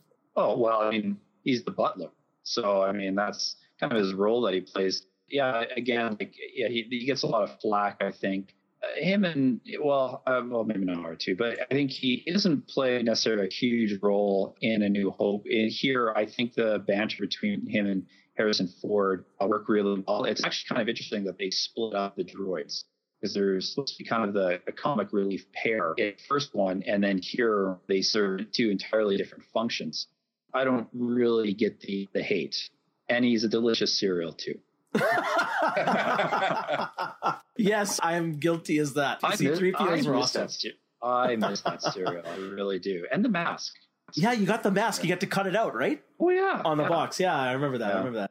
How about you, Geoff? I love C3PO. They did a really interesting thing here, as Nathan said, where they split up the droids, which lets them do two things. Luke, you know, further bonds with R2D2, which is another one of those things that shouldn't work, but it does. I mean, it's uh, the amount of personality that's in that upside down trash can with a dwarf inside is pretty mind blowing and Mark Hamill can sell, you know, sells the relationship. So that is a big piece of why it works. And it's great. C3PO. And then, and then it's an unexpected banter with Han Solo. They didn't need to throw that in there. And or it could have been with another character. So I, it works so well. It's, I love their exchange. It's hilarious. And 3PO, yeah, he's, he's kind of whiny, but he still twinge a little bit when he gets, uh, taken apart there and blasted apart by the stormtroopers. So I can't, anybody hates C3PO, come on. Feel free to listen to another goddamn podcast. It's C3PO. yeah, I agree. I love 3PO here, especially in this movie. And I liked him in the first one, but I think this seals the deal for me. His humor was just perfect. I love the banter. Yeah, and again, the stakes are, are raised. Like he gets injured as well. As you said, gets blasted apart by the stormtrooper. Yeah, and again, going back to the characters and the acting, Vader himself, again, this is the movie that kind of cemented his iconography, ingrained himself in pop culture here. So scary. You guys touched upon all this stuff before. So perfect. The I think any other Star Wars movie in the future coming up here is going to have a very hard time topping the bad guys of Vader and, and the Emperor himself. But that's a separate story. How about we now just quickly talk about the revelation? This is the moment that kind of everybody thinks about when they think of the Star Wars original trilogy. Darth Vader reveals himself to be Luke Skywalker's father. Yeah, I remember when I first saw it as a as a little kid, and I heard that this is the common reaction is that for kids is that the I didn't believe it. I thought he was lying, and I carried that through until you know I saw Return of the Jedi. So you know I was in the same place as Luke, like I couldn't believe it. Didn't Right. you know? I was like, no, there's no way. There's just no way. Now, okay, so there's two things. So one, the scene itself after the epic lightsaber duel and you know this the situation there where Luke's kind of you know out on that weird whatever the hell thing that is and he's got nowhere to run. Uh, so great setting there. I mean it's uh, the setup for the scene is so good. I mean the, the tension's so high and it's unexpected. It's so unexpected. So when that revelation comes and and you're already like at the edge of your seat and you can't believe it because luke loses he's, he's lost the battle which you don't expect the hero to lose the the duel and he and he does and he's got nowhere to go and then on top of all of that, boom, you get the revelation. I mean, that uh, it's so tense. It's like, shit, what like what else could go wrong at this moment now for Luke? Like everything is you're completely rattled uh, in a in a good way. I mean, the it's not it's just unexpected. I think that's great. I think unfortunately because of that like we start to get this these kinds of revelations now and these connections now in, in movies it's handled very poorly. And we talked about this with spectre on our last one there where they don't they don't quite pull off these uh, these revelations very well and it, it tends to make the universe smaller. So is that is that the case here? Is that happening here as well? I don't know. I mean it, it- you know now if you think of it objectively it kind of feels like it's a pretty big coincidence now doesn't it in the whole Yes, it does. It makes the universe smaller, but the interesting concept here is is that Obi Wan lied. Yeah, well, that's another layer on top of it as That's well. so that's a, uh, there's more layers here. yeah. Andrew, how about yourself? I really wish that I could have watched this movie for the first time not knowing that spoiler. Oh, yeah. So Yeah. at the time when I watched this, like I was in junior high, I didn't get the opportunity to watch this in the theaters. And thanks to The Simpsons, amongst other, um, I, I still think that's one of my favorite Simpsons scenes of all time. And I do quote it on numerous instances. But it, it is that emotional impact of finding out that Vader is Luke's father. It's just, you don't get that these days. It's one of the reasons why, with But- the upcoming movie, I'm trying to distance myself as much as possible. And Harry, I know you've talked numerous times about how, like, the revelation of Khan in Into Darkness just it really impacted your soul, and you felt that much more than Vader's reveal, and it was so much better done. I joke because I know Harry, you're going to kill me when you see me for even joking about. oh yeah, you're you're in trouble, buddy. You just got to disconnect you off the fucking show, and that'll be it. I think that's where, as movie audiences these days, or movie audiences in general, are so thirsty for spoilers. And I kind of had that feeling when I was going to watch the prequel. Like my friend was always giving me crap about like trying to spoil the movie. And I think really in order to enjoy the experience itself, like you should go in with as little information as possible. And I love the impact this has. I hope they do something similar that's completely out of left field that it also makes sense at the same time. Like it brings everything together and has that much more of an impact for Luke. So while unfortunately I couldn't watch it for the first time with that experience, I can't wait to share that experience with people who are unaware of this impact. Like, and I love seeing reaction videos on YouTube of kids who don't know that Vader is Luke's father, and it's just, I, it's one of the classic moments of, of cinema for sure. Yeah, I know. I'm trying to save that spoiler for my kids. Right now, they know I love Star Wars. They know of Star Wars. They say Vader's bad. They know Luke and they know Chewbacca, and that's it. And I'm trying to, you know, save that for them. It'll be interesting. But then the question I have for you, then, since you knew the spoiler, Andrew, did this lessen the impact of that scene when you first watched it? Oh, absolutely. Don't get me wrong. Like there still was a huge impact with the scene. That the way that the scene is done, just how Vader looks, and Luke is just like he's done, like he's beaten. And Vader's like, "I'm gonna kick you in the balls with this one. It, it's still it's it's an amazing scene, but that impact, like of just not knowing something that has just such a profound impact on the entire trilogy. I, as I said, like I I really missed out on experiencing that without knowing that uh, Vader was Luke's father. You know, I don't remember what my first reaction was when I was a kid, but I'm a gullible person, so I probably just bought it.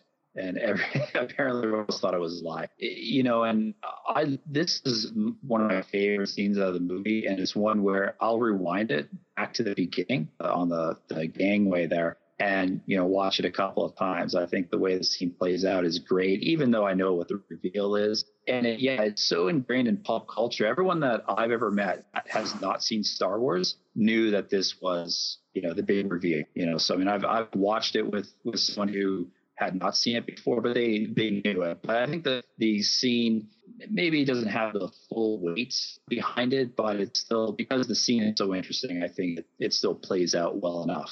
Hmm. Yeah, I mean, I agree. Like you, I don't have a full recollection of that memory or my surprise when I first saw it in theaters because I saw it a back to back of Star Wars A New Hope and Empire for the first time ever.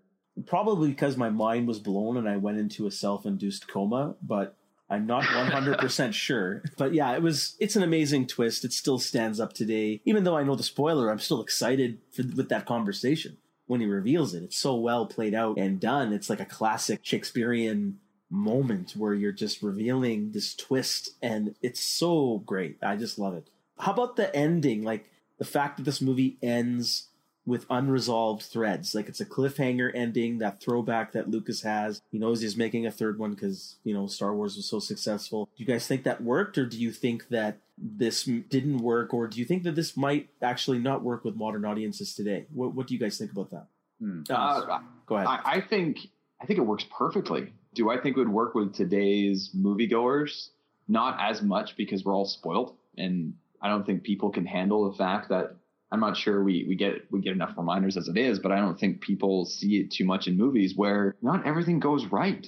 It ends on such a down note that's like, oh my god, like how are they going to recover from this? And the way that movies play out these days, it seems to be like they want people to be able to walk away with at least a smile on their face or some hope. Sometimes there's just there's no hope, and it's a matter of how you can battle back from moments where you're that low. Do I think it would have the same impact? Not as much, uh, but I think it was done very, very well to keep the audience wanting more, saying it's like, we can't wait for the next one. Let's speculate. Let's talk. How are they going to do this? It leaves so many open questions. It was great. I, I loved it.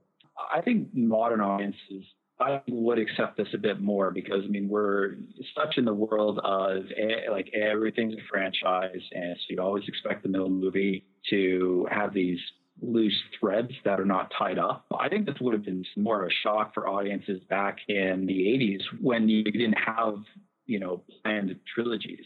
I think people would have been like confused. I would think, anyways. I think they'd find it confusing. Like, wait, it just ends. Han Solo is gone, and these guys just kind of fly off. It doesn't make a lot of sense. Whereas now, I think people would be, they wouldn't necessarily like it, but they would just accept that, that, well, okay, yeah, this is the middle movie, sure. I still think it worked. I mean, there are, I think it was Joss Whedon who says that Empire commits the greatest sin of a movie and doesn't end. Something to that effect. Hmm. Now, that's an interesting perspective there. Uh, uh, you know, a movie that doesn't really have an have an ending. I never thought of it that way. I, I mean, in true cliffhanger fashion, like you walk out of Empire and you got like a hole on your chest, and there's nothing you can do about it because it's not over, right? The next movie's not there. I mean, obviously, the next movie's there for us nowadays, but you know, if you got to wait three years between that and Return of the Jedi, I mean, to, for the resolution, uh, good lord, like would that work today? I sure hope so.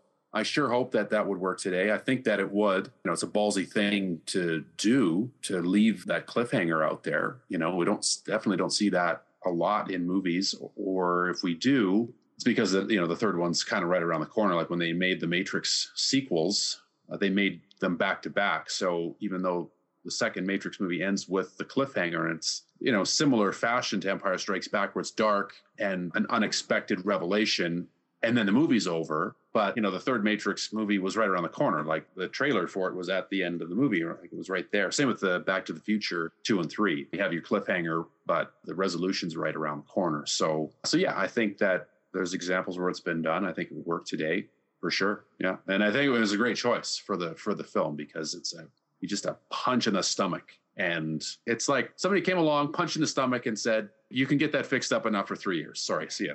Yeah, as you said, Geoff, it's uh, it's punch in the gut, leaves you, but it leaves you wanting more. And as a second act in the opera, he committed to leaving the movie on a down note, and the heroes are all messed up and at the worst place they could possibly be.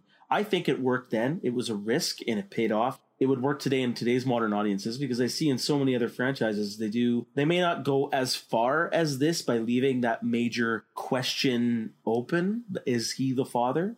But they do leave the heroes on a down note even in today's other franchises. You could talk about harry potter as an example where they've they've had movies and and they're in deep water trouble and it's got to get resolved in the next movie. So i think you see it also in today's tv show. I mean the last the next time i saw this kind of like punch in the gut happen it's like oh my god i need to see what's happening is was when Riker goes mr Worf fire. It's like oh fuck that's right. one of the greatest cliffhangers of all time. Like I just remember like the entire summer, my family and I were like, how, what, how, what, what, they're like, I was excited because I loved Riker. I'm like, oh, thank God they're going to kill off Picard. That has since changed. I just want to let how dare you go. How yeah, um, dare you say that?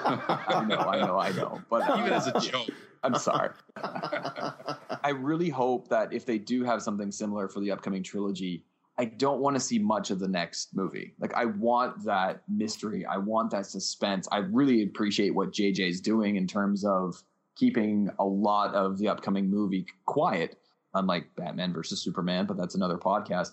I just love this whole notion, and it puts the character, uh, the audience, and the characters shoes at the very end of the movie because there there is no hope and so you start speculating like how are they going to get out of this and i think the characters go through that same motion between empire and, and return of the jedi so I, I, thought it was just it was beautifully done and as nathan mentioned at the time it was really unheard of in regards to having a movie end like that yeah, I just want to just touch upon. I just hope that the new movies don't copy and leave. Like the second movie can be dark, but I hope they don't necessarily say I got to copy and leave a cliffhanger in the same way like this is. I'm not saying someone's going to be the father of somebody. I'm saying it could just be any kind of major twist cliffhanger that I hope they do something a bit different. I'm trusting they they will because I think that'll there'll be an uproar if they go right out and copy beat for beat like some of these you know some of these story story points here. So gents, just quickly let's touch upon we can merge this in one round here. Score, sets, and cinematography. Geoff, let's start with you first here. I think that the score is perhaps not as iconic as A New Hope, but still absolutely fantastic. And we have the addition of the Imperial March here for the first time, which is such a great beat. The sets again. I love the sets on Cloud City again. You know the that has sort of a '70s aesthetic to it, but the white walls and all of that looked uh, pretty cool. I thought, and again, you know, cinematography there's a couple of scenes here that are so well shot. They really bring a lot to the story. Uh, you know, an example, my uh, my favorite shot of the film is when on Dagobah when when Luke is leaving, he gets in his X-wing, he flies off, leaving Obi Wan and Yoda talking oh, yeah. about, uh, and then and, and the, the, lights, and, yeah, the lights uh, from yeah. Uh, yeah. Oh man, that's so fucking good. Oh, yeah, it's a, amazing. It's a goddamn puppet. Uh, as the only character on screen is a puppet and the way it's lit and oh man, ah, it's so fantastic. How do they do that? Somebody tell me how they do it. I don't understand it. It's, oh, it's, it's amazing. So yeah, it's, it's so good. I probably wouldn't have brought it up in the podcast, but I always love that shot in the movie. Yeah, good call out, Geoff. Yeah, one of the things I really like again that they like I sort of talked about this with New Hope is that all the different set pieces have a very different style to them. From Hoth to Dagobah to Cloud City, everything looks really different. I really like that. I like like the set design on Hoth. I think that was great because these guys they look cold and kind of unhappy, you know, sort of be in this in this cave the uh, you know we get to introduce some new new droids that have a great design to them, like that mech droid. I think looks really cool. Even though Bespin has that '70s style to it, uh, I kind of like that actually. You know, it's it sort of looks I don't know, it gives it a unique feel that I think actually oddly enough stands up. And yeah, again, cinematography. A lot of later on the the uh, fight between Luke and Vader. A lot of the set design with you know you got the fog and the lights, you know silhouettes, everything that all works really well. Score, I, I think certainly it's a close to the same levels of the New Hope. I think New Hope had the ability to to set the, the themes for the majority of the trilogy, but I think Empire that that is another score that is absolutely breathtaking when it comes to the sets, what I love is that like throughout Star Wars, right? Like all the sets for the most part, like you feel as if they're real places. Like no matter how they're created or where they were shot, they just feel like tangible, real, like they were filmed on location in Hoth. And that's carried through even like when you take a look at video games, like you take a look at Star Wars Battlefront that just came out, regardless of like the quality of the game itself, like the environments, like you feel as if you're in the movie. And this is 30 years later and they're still using like the same imagery that is captured in, in this movie and other movies as well. So the sets really set the the theme for the movie, and whether it's Bespin, whether it's Dagobah, Dagobah I think was done exceptionally well. In Hoth, it's just all engrossing, just as good as A New Hope, if not better. I agree. Score, in my opinion, is equaled, if not bettered, here for The Empire Strikes Back. You get an evolution of the themes. You get new themes. Geoff, you mentioned the Imperial March, probably the most iconic theme outside of maybe the main fanfare. And it's just an improvement. I think overall, as a full score, I'd probably still give the edge to this one over A New Hope. I think some of A New Hope's tracks are still very well done, but not as impressive or as exciting as the ones in The Empire Strikes Back in terms of sets and cinematography, uh, yeah, I do love, as you mentioned, Dagobah, the Hoth base. The most impressive one, and I think the most iconic one, is the carbon freezing chamber. And I even like the innards of Cloud City when Luke are fighting. I mean, what a great set piece and shot when when he defeats Vader on the upper level and the Vader gets pushed back and then Luke goes down he has to first travel through this tube that lights up and all those details and then he gets out the gate closes. Get that other room there and it's got all these controls and the silhouette from the window. It's all so good. It's eerie it's dark very detailed and still like very i wouldn't say alien but the technology there it makes it really think that it's on a, a different level than us yet it's still tactile and tangible and i love that. And then you know shout out to of course uh, vader's masturbation chamber of course um, First, he tells Godfather 2 to go fuck himself. And he talks about the masturbation chamber. what would you call it? I might have just said chamber. I don't. I don't know what. I, hey man, he's got a screen in there. He's on a comfy couch. He's just laid back. His legs are spread open. What do you want me to say? One piece man cave is what it is. yeah, yeah. It's it's every every he's guy's got the screen. Uh, he's got the chair. You know, seven point one. You know, yeah, yeah an imperial kinder surprise. Oh, look, it's a Vader.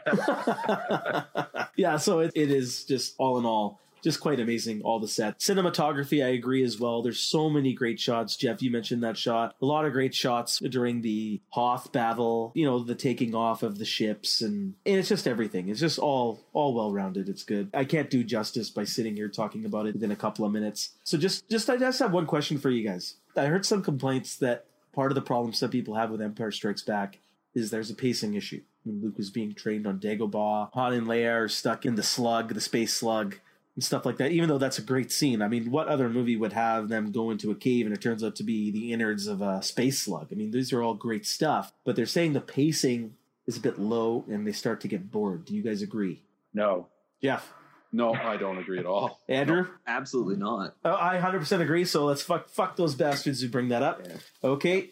So again, just gents, final thoughts on unless there's something else you want to bring up special for The Empire Strikes Back. Do you think this movie has any flaws whatsoever? And we can also talk about some of the special edition changes here. What do you guys think? Uh, any flaws? There's maybe a couple of uh, not not necessarily flaws, but maybe some minor plot holes, if you will. Um, I mean, between the Millennium Falcon chase scene and Luke's training, I mean, it, when you think about it, it's almost as though Luke's training is just a couple of days because the way the movie is kind of cut together, it seems as though by the time there's maybe only a couple of days between when the Millennium Falcon escapes Hoth and is on Bespin and Luke has been training with Yoda, the way it's it's cut, it's almost as though it's just a couple of days. I'm also convinced that George Lucas does not know what a star system is. I think he thinks that planets just float out in space and you just and doesn't understand what a solar system is, right? It's like, oh, well, there's Bespin, but we're on Hoth, and they call it the Hoth system. So it's Bespin in this Hoth system. And uh, things like that, you know, I think are, are minor quibbles, but it only really comes up when you kind of think about it. I think the pace, there's enough action and enough things going on in the movie that you don't necessarily think about it, but I think those are kind of flaws. Yeah, you get so invested in the characters and the story, you don't really think about it. I agree. I think the only flaw that I can think of is just the time aspect of, you know, how long Luke was. You know, you got space travel, so if Luke's on Dagobah for so long, and it takes that long for Han and Leia to get to Bespin, but then Luke gets to Bespin very quickly.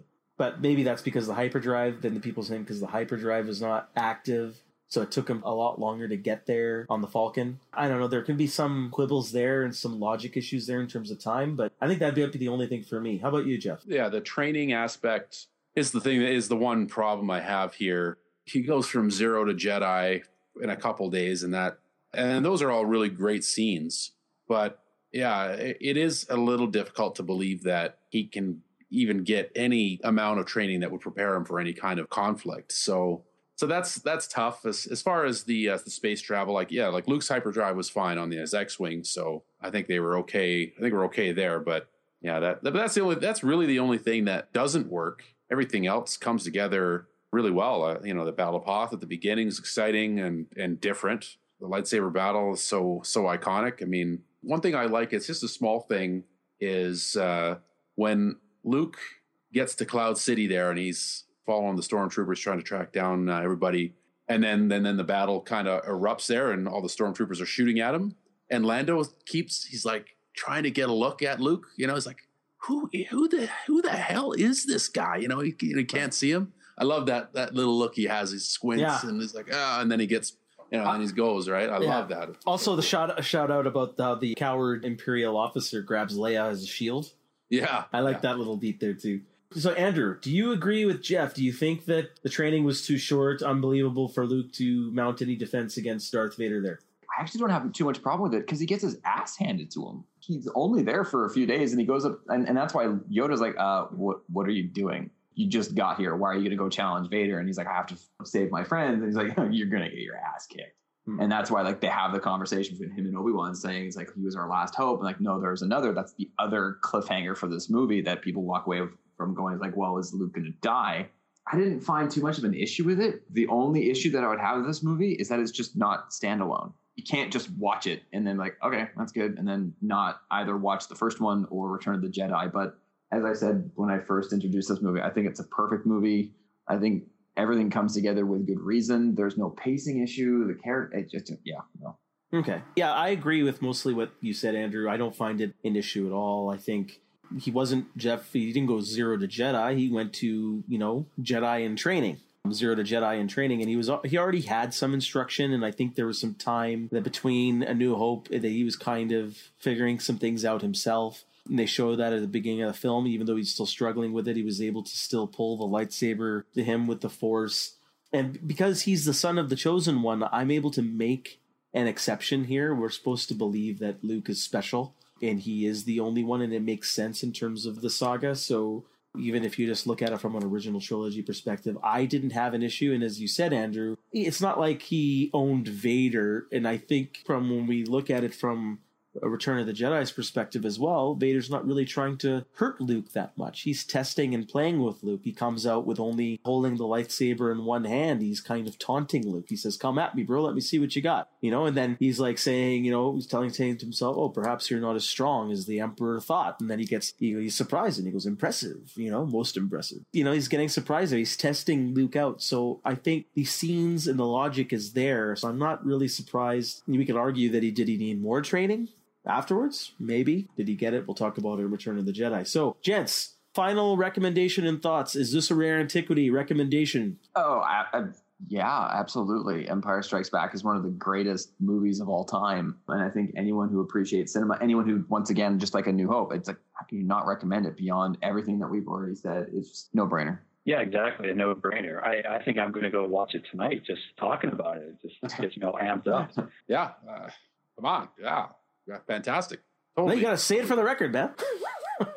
Again, just a bag of shit of a movie. I mean, why are, it's like a it's a it's like a bag of shit on fire. Yeah, no, for me, it's uh, the highest of the highest recommendations, just like the other one. This is the rare antiquity we're looking for. So, all other movies strive to be as good as this one in terms of sequels. So, okay, so let's move on, gents. Return of the Jedi. Andrew, based on the time, I believe you have to go. So, thank you for joining us. Your uh, credentials have dropped a little bit because you're dropping us for something else, but that's okay. Nobody's perfect. well, I was on time, Harry. so uh, maybe we could have got to Return of the Jedi, but no, I really appreciate the thought and the invitation for this. I thought you were going to cut me out, given the fact that I was saying that I was excited for Picard to die because I liked Riker more than Picard growing up. But uh, no, I really appreciate you guys inviting me to be a part of this podcast. I can't wait for the next one, and I can't wait to hear what you guys have to say about Return of the Jedi. Okay, sounds good. Thank you, Andrew, very much. Okay, Thank gentlemen. you, Andrew. Take care. Oh. Have a good night. Okay, cheers.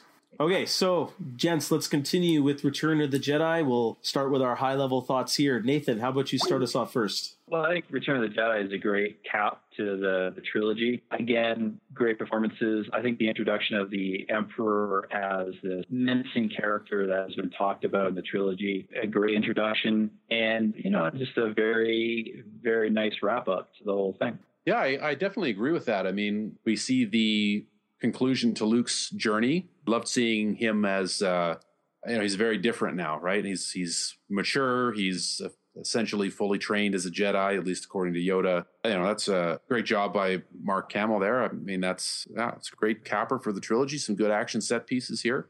Yeah, I'd have to agree for the most part. The only thing I'd like to interject here is that we might be starting to see the rushed conclusion and potential franchise fatigue from George Lucas. I think we all can admit, then, even if he can't, that there was a wider plan he had in terms of how many movies there would be beyond like the first six like he always talked about the prequels as well. But for a sequel to return of the jedi there was always talk about it back then in the 80s even though it never materialized. Maybe he thought that this is going to be it for for these guys and he's got to wrap it up. I think some story points here got kind of put together a bit rushed. The replication of the death star as a threat not the biggest fan, even though it's not really the point of the movie. But I'm just saying these are just some signs of franchise fatigue and just a rushed storyline. But overall, it's still very good because the main A storyline is really Luke's journey, his relationship to Darth Vader, and their scenes with the Emperor. And they were all well done. As you mentioned, Geoff, the action set pieces here are top notch. The first act of this movie, absolutely amazing. We'll get into it. And I was just had a lot of fun with it. It was a fun movie all around and a really good conclusion to franchise. So how about we get into the story itself? So Geoff, how about you start us off? What do you think are the strengths and weaknesses here for the story? The first act is fantastic. Uh, you know, the maybe it's a little silly how they kind of infiltrate Jabba's palace there, but it, it, it kind of comes together. I love the sail barge battle. Man, one of my favorite parts of the whole trilogy is when like Luke's out on the uh, Oh yeah. out on the plank there, and the the music starts up, and you know he does the flip, but off it catches the lightsaber. Oh, Man, so awesome. so Epic. great. Epic. Yeah. Yeah. yeah, absolutely epic. And you know that whole battle it was really good. I, I thought it was really well, really well put together. I think that's the highlight of the film is that uh, set piece there.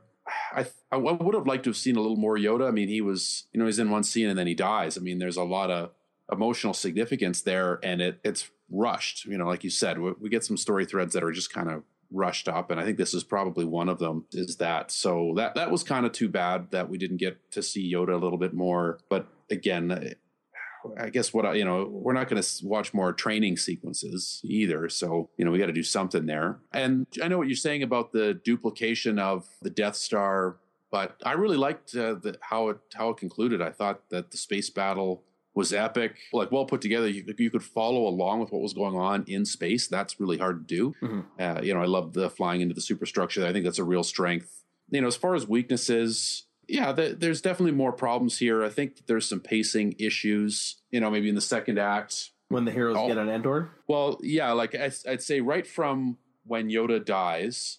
Uh, well, maybe that's okay. When they arrive on Endor, it's a little bit clunky. Mhm.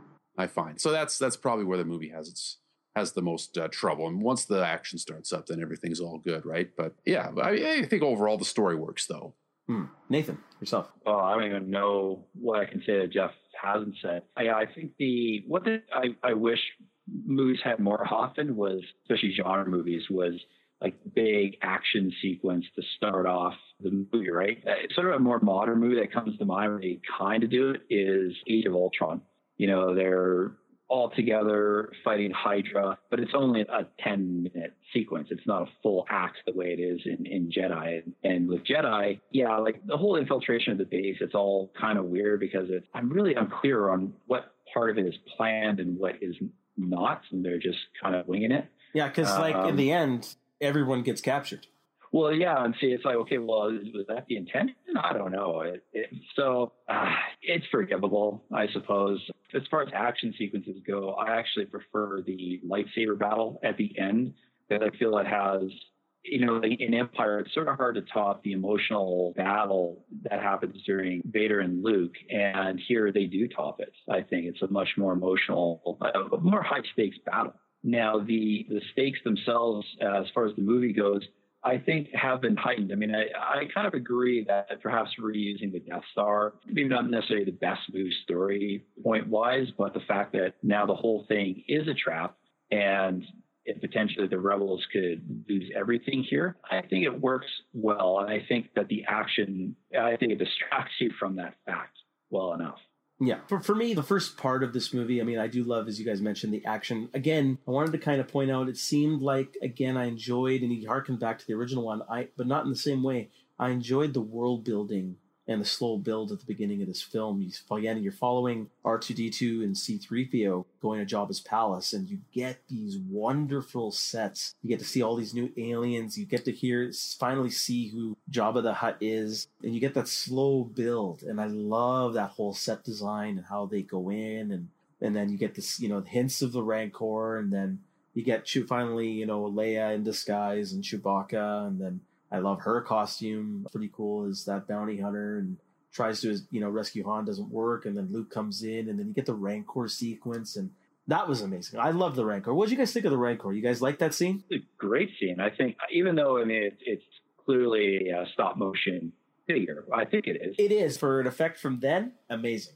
Oh, absolutely. And you know what's actually kind of surprising is that, well, I think given enough time, Lucas probably would have replaced even that scene with a, a CGI version eventually. It's a little surprising that he, that he left that scene intact. But the whole, like the entire Jabba sequence, I think is, is actually pretty cool. As a kid, you know, I thought the Rancor scene was a little scary, you know. Um, it was. Yeah. You got to see him actually eating the guard, the Gamorrean guard, and he's like flipping the pieces of flesh in his mouth, and he's chomping on the hand, and you see him swallow it, and it's like those are great effects, amazing. Oh yeah, and there's all those bones in there, and like, and actually, you know what is still disturbing? I just watched it again for this podcast. Was the, the squealing from that guard? It's a little disturbing because I mean, like he's Mhm. frightened, and it's like, oh, okay, now yeah, he's toast. love the Rancor scene, and it was scary. And you know what? I think what puts it over the top, talking about the Gamorrean guard getting eaten, is the sound, like that crunch.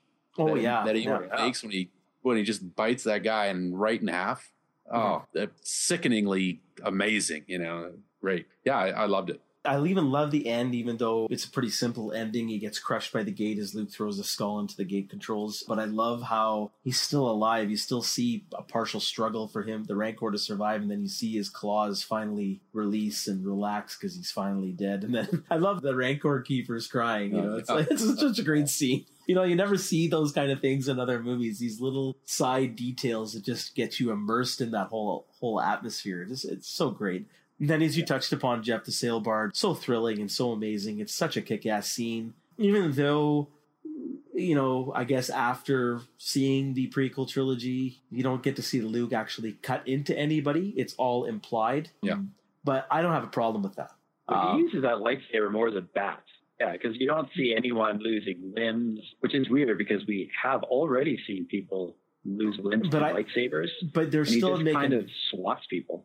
He does, but I can't fault the character or Mark Hamill or the stunt coordinators or how it's filmed because they're probably doing that because they can't show these limbs keep getting chopped up or Oh, fall off and yeah. stuff like that because they got to maintain a PG PG thirteen rating. I mean, at the time, it- there was no PG thirteen. It's PG or you're going R.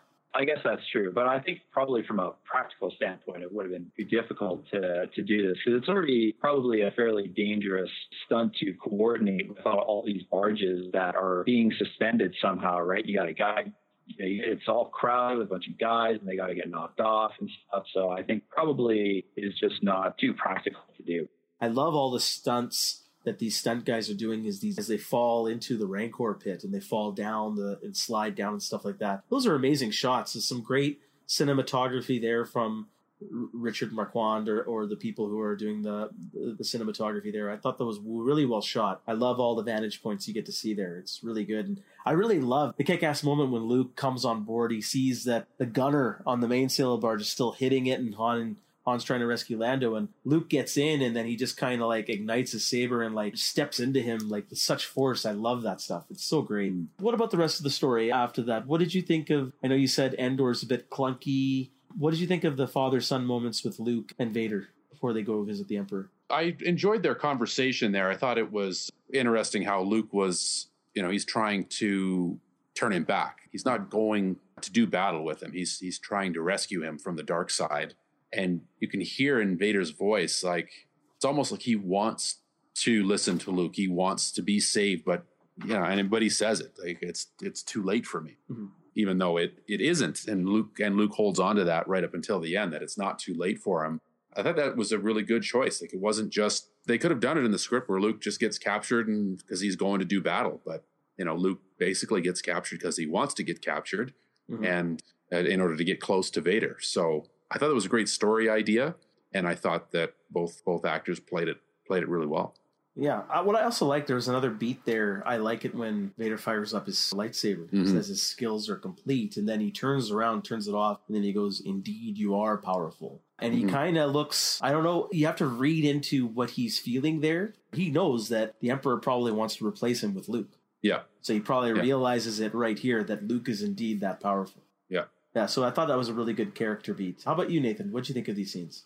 Yeah, I think they're pretty great. Uh, sometimes I I kind of go back and forth on whether or not I think the dialogue works, but I think overall all the, the scenes work and what Luke is trying to accomplish. Again, if this movie had been made now, I'm I'm convinced it would have been a crazy Rube Goldberg machine of Luke getting captured and he's trying to escape. It really was all a ploy to save Vader, you know. So I, I think the fact that he surrenders and, and is sort of a willing participant in this whole thing, it's like, well, okay, my fate is my fate.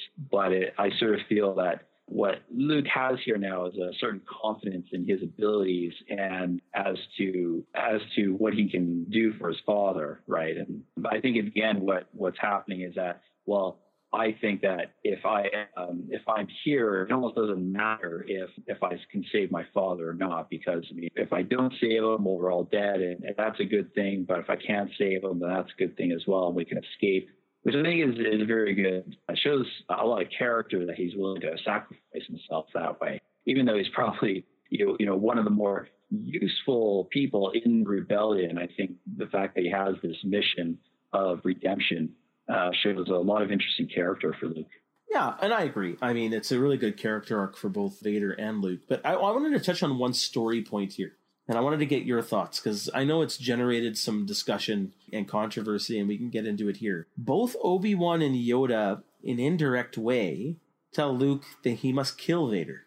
Now, I've always interpreted that's Luke's final test. Because do they have faith that Anakin will return? And help Luke defeat the Emperor? Or do they think he legitimately has to kill Darth Vader and then the Emperor? Because pretty much Obi-Wan kind of comes out and says it because Luke goes, I can't kill my own father. And then he goes, well, then the Emperor's already won. So yeah. what's your interpretation of that conversation? What do you think that Obi-Wan and Luke hmm. are, or do they, do they believe that? Or do no, you I, think that they believe I Luke will they, make the right choice? No, well, I think I think that they want Vader dead, and it just shows that Luke is just the one that has. In the end, he does become the master, and he just has more insight than those two. Uh, because I don't really. I mean, I guess it could be interpreted that well, they're just saying the things that Luke needs to hear in order to win the day. Geoff, you brought the Matrix before, and that's kind of the crux of the, the first movie with the Oracle and stuff like that. I think that's kind of lazy because then it allows the writer to say, well, I don't really have to spell anything out. And if anyone interprets it this way or, or the other, kind of like, oh, yeah, I thought of that. I like to think that Luke, in the end, is the smarter Jedi out of the essentially the three that are remaining. I agree with that interpretation. If we take a look at Yoda, like from Yoda's perspective, you know, Anakin's a he's a bad dude and he needs to be he needs to be stopped. So I think that they're thinking of destroying this threat as opposed to trying to bring him back. And and I think uh, Obi Wan also had the same thing because he felt betrayed. I mean, part of it was probably personal. He's feeling betrayed. You know, his friend turned on him and and helped the Empire destroy the Jedi. So they're thinking of Anakin or Darth Vader as a threat that needs to be destroyed. I love that Luke defies them because he has the faith that he can be brought back. Mm-hmm. And I think that makes it that gives the new start to the Jedi because the Jedi failed.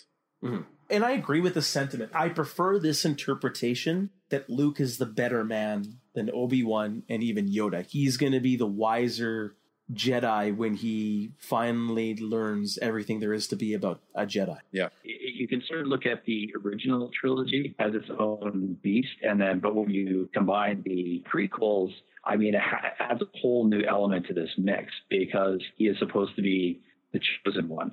So I guess, yeah, I don't know right now, but yeah, I think I think it probably makes a little more sense that ultimately this was the the final end game by uh, Obi Wan and and Yoda.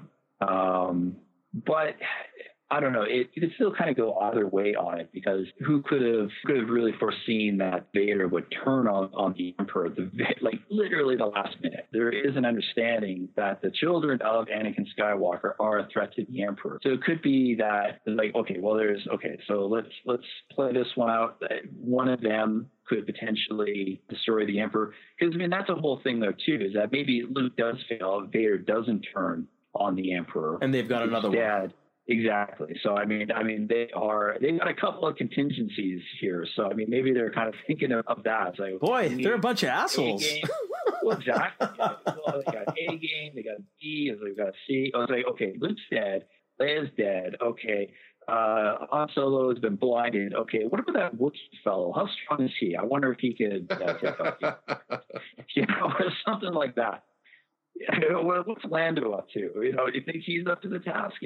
so, so maybe they've got all these contingency plans. Who knows? But I kind of, I think that they really, I think that they had faith that either Luke or Leia could take out the Emperor. Uh, I think they yeah. really put all their eggs in the Luke basket. Yeah. And that it didn't quite play out. Well, in a way, he, Luke did bring back his father in the end. So uh, who's to say? The logic behind Obi Wan and Yoda's thoughts here, I, it's hard to really decide which way it leans. Is was this their plan? Was it Luke's plan? Maybe Luke's plan because when you when you think about it, Luke's plan might have been okay. I'm there to distract Vader and the Emperor and so they don't escape from the eventual attack from the Rebel Alliance, and we all get blown up because he says, "Soon I'll be dead."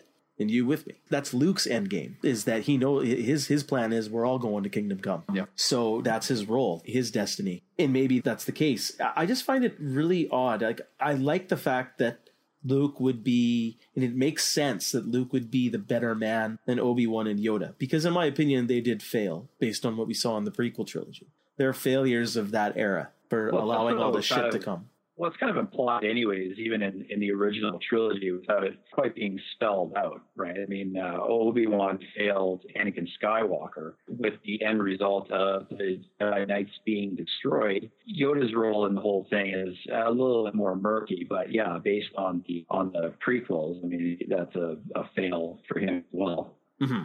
It is an interesting topic, and to be honest, I hadn't really ever given this aspect of it all that much thought. I agree with you, Harry, that like it looks it looks like Luke's plan is to distract Vader and the Emperor, or at least draw attention away from the rebels on Endor so they can get the shield generator down. So that's mm-hmm. that's his primary goal. He's going on a one way trip, or he he believes he is. Right. He thinks he's going to die, but he's going to try to right the wrong of, of Anakin turning to the dark side in the first place in the process if he can. You know, so and that's, that's what makes him better, right? And I agree. Yeah, yeah. yeah. yeah.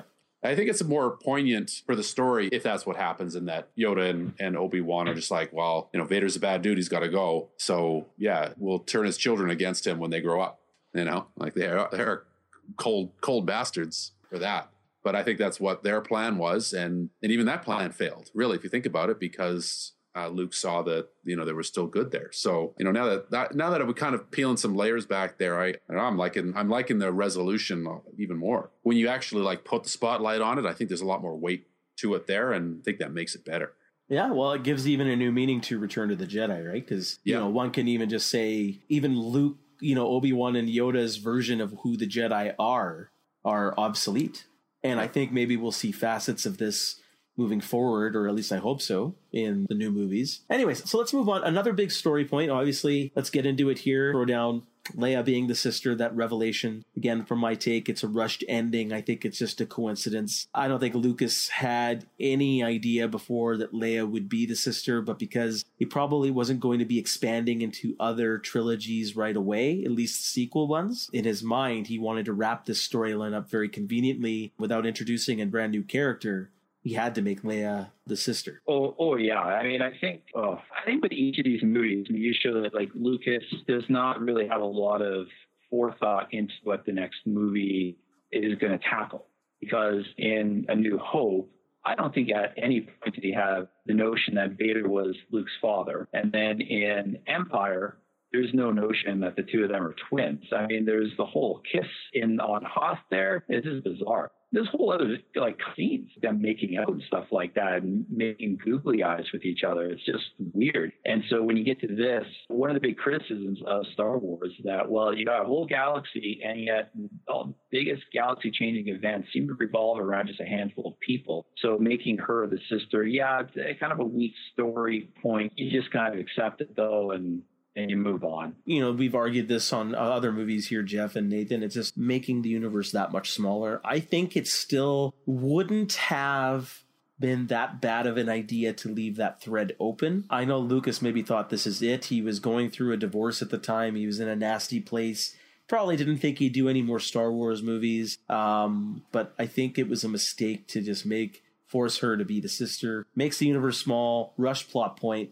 And I don't think it would have been a bad idea to leave that thread open. What do you guys think? You think it would have been okay if they left that open, even though he managed to defeat the Emperor and Vader's gone and the rebels won, but the sister's still out there somewhere? Do you think that would have been okay? Or did it need to get wrapped up? Okay. Oh man, there's okay. Here's Hey man, gonna- this is this is now the interesting stuff. Let's do it. Yeah, no, you're right, and that's why it's uh, okay. I, well, I'm going to disagree. I was under the impression if you go back to Empire, so I think that he knew that they were that she was his twin sister in Empire. I think George Lucas knew that in the story. And if you watch Empire, there's a couple of scenes there that that are clues that there's that connection between them. One is obviously at the end when when Luke kind of calls out to her through the Force to come and rescue him right after he falls out of Cloud City and he's just hanging on that antenna there. He calls out to her and he's and she's the only one I got the impression he called out to her because she was be the only one who'd be able to hear him. And even though he didn't know who she was, you know, he knew there was a connection. The other one, and this is a small piece, and maybe I'm reading too much into it, is when Han Solo's getting put into the carbon freeze chamber and Chewie kind of breaks free a little bit and there's a you know throws a stormtrooper off the scaffolding there and Boba Fett raises his gun to shoot and Vader grabs his gun and lowers it and then Leia looks right at Vader and he looks right at her and there's that look like there's something that's there so I think that was deliberate for us Uh, to pick up I think that's later. a stretch, but that's okay. Yeah, Well, I think I- the second one's a stretch. I think the the Well, calling go- out that you got to look at it but why did they do that why did they why did they do that that was deliberate Well, I also could have just I- I- edited it that way. I mean, I don't know if necessarily. maybe Like maybe Vader the scene plays. Vader already knows he's got them by the balls and no need to kill anybody. Uh, he'd rather he'd rather pretty- keep these people alive. casual, but he's pretty casual Okay, with okay. like it just hit me. He's using this because that's why he says, "I want these two to go to my ship." You can take Han Solo, Boba Fett, Lando. I want these two guys on my ship. I'm altering the deal because he wants those guys just in case he needs leverage on Luke. yeah okay so he could So why for- kill him? He's got he's planning ahead. He's two steps ahead. it's more the look that they that they share. Ah. she's looking right up at Vader.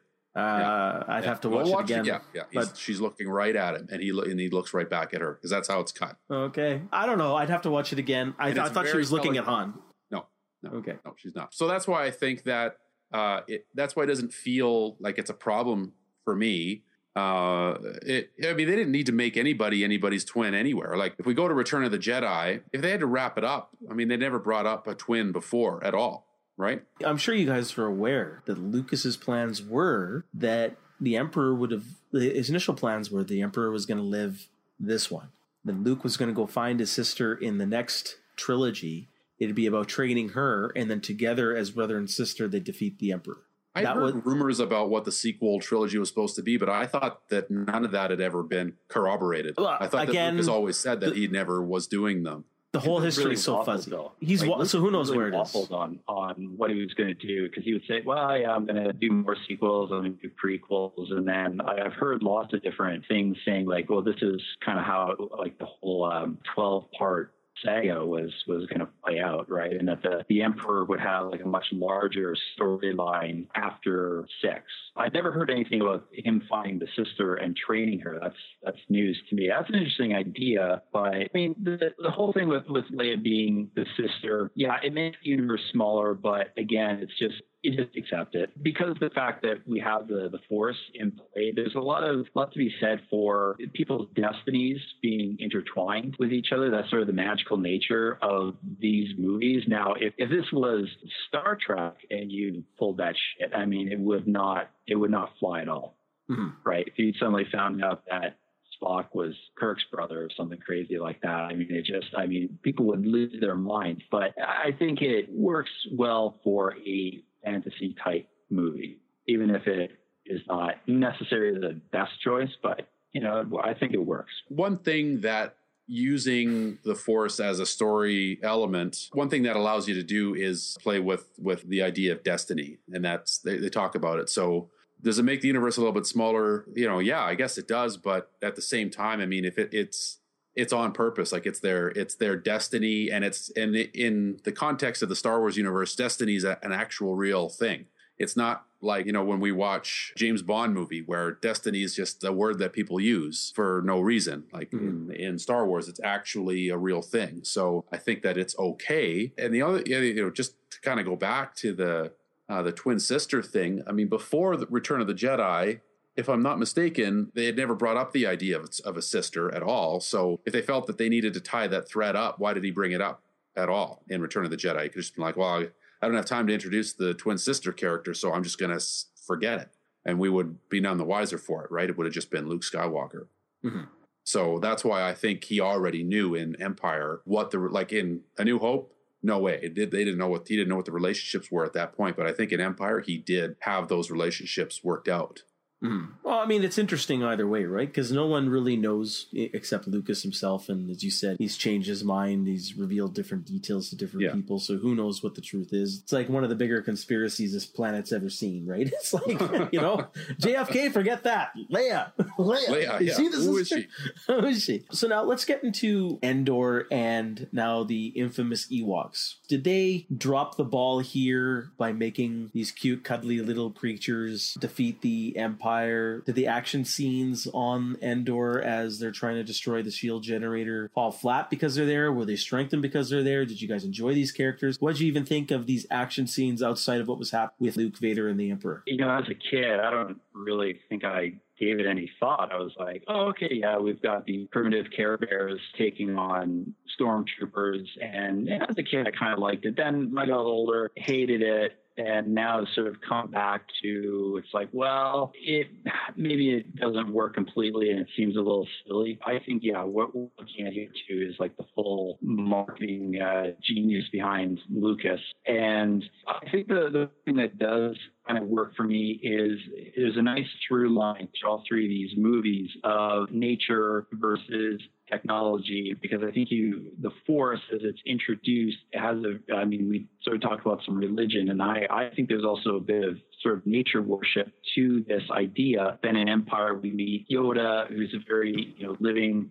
close to nature type of guy and then now we have the the empire, which is a huge technological civilization, being unable to cope with, you know, these uh, these tree huggers. And I mean, it, doesn't really. I mean, it, it does play out kind of silly because the action sequences are not that exciting. You know, as a kid, I I loved it, but when you watch it through adult eyes, they're a little slow, a little clunky. It's hard. I mean, you've got all these little people in these bulky suits that are trying to go up against regular sized people in bulky suits. So I don't know. I, I kind of waffle. Again, I've seen the movie so many times. I just can sort of accept it. I think somebody new to the series would have a much harder time accepting this fact. Mm-hmm.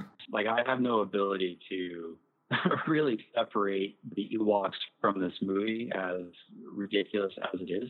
I would think though that somebody new coming into the trilogy, not seeing it before, they would have a much harder time accepting the Empire being defeated by Ewoks. Uh, it is a little silly, and the action sequences, yeah, I, I don't know, they're clunky, a little slow, but I don't know. It's such a hard thing to separate. Yeah, I partially agree here. I mean, I think the Endor sequences in the third act are the weakest part. I mean, I like it when the Ewoks are introduced and they go to the village and you know they're all about to be eaten for a brunch, and uh, No. those are funny scenes. I mean, And the well, fact that they don't take 3PO seriously, even though they revere him as a deity, he's like, no, you can't. yeah, yeah, yeah. Fuck you. We're still gonna go ahead and eat these guys. Fuck you. you don't know what you're talking about. He's a uh, minor deity, I guess, in their pants. yeah, I mean those are funny scenes, and I like those scenes. But I agree with you. I think because they're cute and you know little furballs, the serious factor is dumbed down a tiny bit. But I think the Emperor scenes with Vader and Luke were so dark that I think Lucas wanted to make these a bit more cutesy to inject the humor aspect here. But in addition to the merchandising of the Ewoks as well for little kids, it's an obvious decision why you went that way, for better or for worse. Do you guys think it would have been better served that these guys were Wookiees, as I think some it was rumored to be? I think he said as much though, isn't it? it didn't he that he he did want it to be Wookiees, but they couldn't do it, so he just cut them in half and called them Ewoks. I have no idea if he admitted it or not. I have no clue. But I believe that he has said as much. I believe that is the case. I believe that's true as well. Yeah, what, what do you think it would have been better served if they were Wookiees? I mean, yes, it probably would have been better served if, if they were Wookiees because that would certainly give a lot more credibility to them winning the battle. I'm a little bit more forgiving of the sequence here, I think, than most people are. I know they're they're small, but and there's some, you know, like they were not, you know, really winning this battle. Like everything they were trying at first wasn't wasn't working. They were trying to bring down those walkers, and that you know nothing was working, and some of them were getting, you know, they get shot out of the air, and um, Did you cry when the Ewok was dead, Oh, I, I felt a twinge. I, I'll, I'll admit it. Nathan? Yeah, uh, I feel a little bit of a twinge. As a kid, I, I always hated seeing that scene. Like I was always so Yeah. sad when it happened. Right. Hey, that's war, man. No, nobody's safe. yeah. What is it? What is it good for? yeah. Even though I still get a chuckle, I mean, I always enjoy the Ewoks being dragged by the AT-ST. You know, like they're trying to trip it, but they're just getting Oh, yeah. dragged. It's, it's still funny. I still find it funny, but I understand the argument that it dumbs down the battle a little bit when you're catering to what's supposed to be a serious scene. I just think that the movie would have been I could just trying to picture put it myself a bit more critical, putting the other shoes on and just seeing Lucas saying the Emperor scenes with Luke are dark. The space battle is a bit more serious. I have to make this a bit more light. So I don't lose the audience. They they don't have a sour taste in their mouth. It, it would have been more risky if he did the Wookiees, but I think that might have been the decision making process here. You needed to inject some some light into what was more of a serious situation. Uh, what do you guys think? Well, I think it would have worked a little better if the action sequences were a little less clunky because I mean, you can kind of tell that they are having a hard time moving in those Ewok suits, right? And then the guys in the Stormtrooper suits, I mean, you can tell throughout the whole trilogy that they kind of have a hard time seeing through the masks and they don't move very well. And, Oh no, but you're forgetting. Uh, I- it's a legion of his best troops down there. oh my God. What, I, okay, but in terms of stormtroopers, what does that mean? right? I mean, they are cannon fodder for the most part. Yeah. Even though they're like they're like they're often talked about, like they're like even in in the in A New Hope. I mean, uh, stormtroopers are talked about like they're elite troops, anyways, who who have um, uh, sharpshooter accuracy. But I think it could have been choreographed better and worked. And I because the size thing, I don't think is necessarily a big deal to be honest. And the fact that they're cutesy looking, it's well, that's fine, I guess. Actually, you know what didn't work for me here is I felt got lost is that you know obviously you have to pay more focus and more attention to the main characters like Han and Leia and 3PO and R2, Chewie, but there was other rebels that came along with them initially and you hardly got to see them after that. So Yeah, I what thi- were those guys doing? Yeah, I don't know. Were they even part of that last battle? I didn't see any of them. Did you? I didn't see. I didn't see anyone uh, except maybe like one rebel uh, dying behind something while he's being shot at. I want to know when the rebels are captured.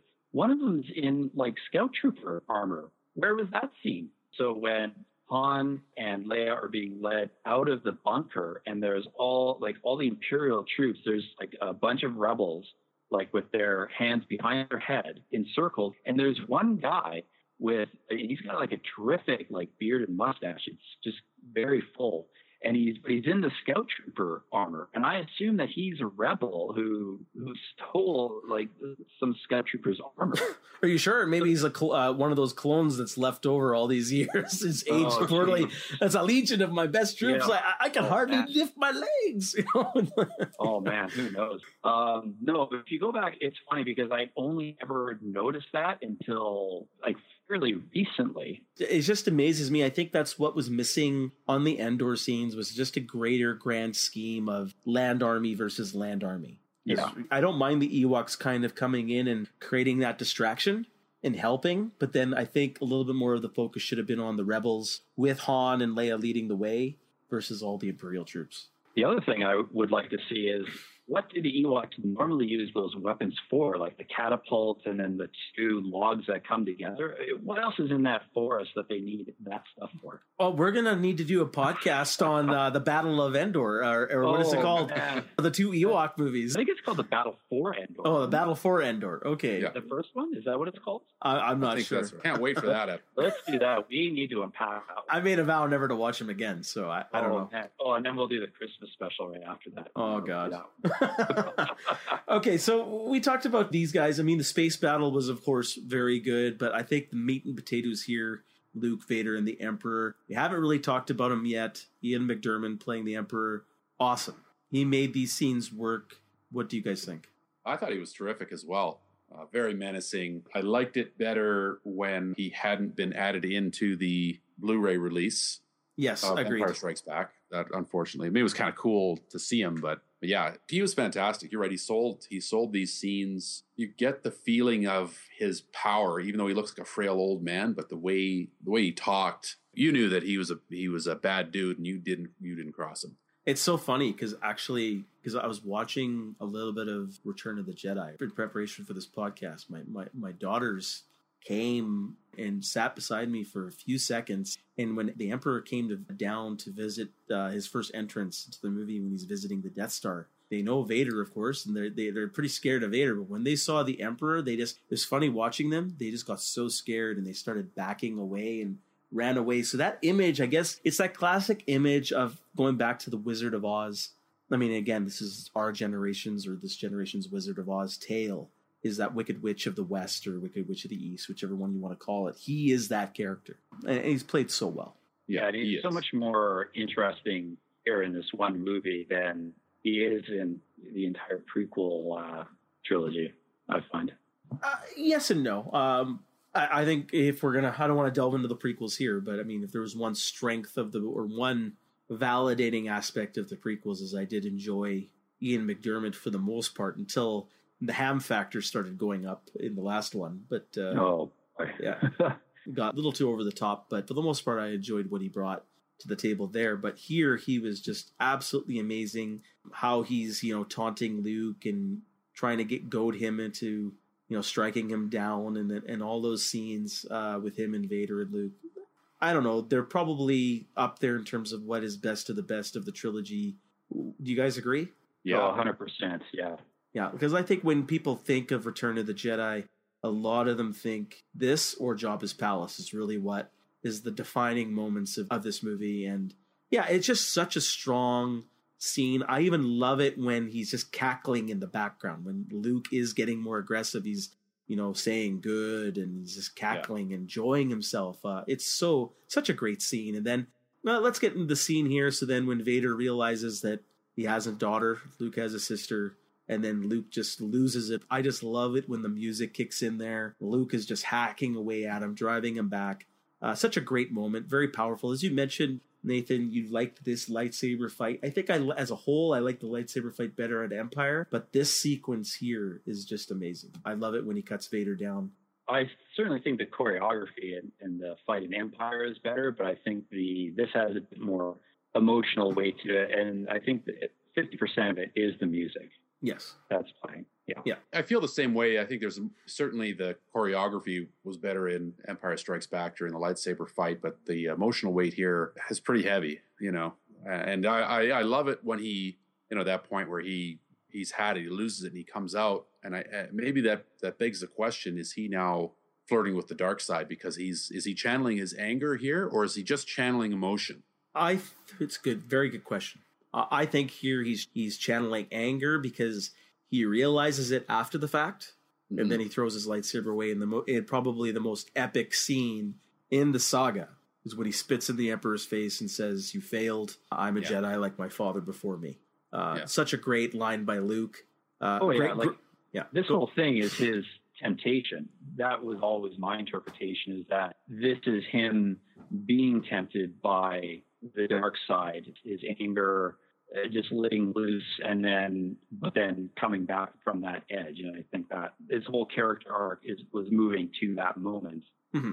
into this final temptation and then him rejecting it. Yeah because i mean just as yoda said and it's a you know common sense and self uh, self-defense you know you don't use it for attack you use it for defense. Before he was except for that first strike against the emperor he was kind of just defending himself against vader but this was an attack. He had enough and he went after him. And that's the dark side yeah yeah. So, what do you think of that scene, that epic scene, and then what the Emperor says and does to Luke after that? Nathan, give us your thoughts. Well, the way it all plays out is really great uh, with Luke losing it, and then you know looking at at his, at his hand, and then you know Vader's missing hand that he just cut off.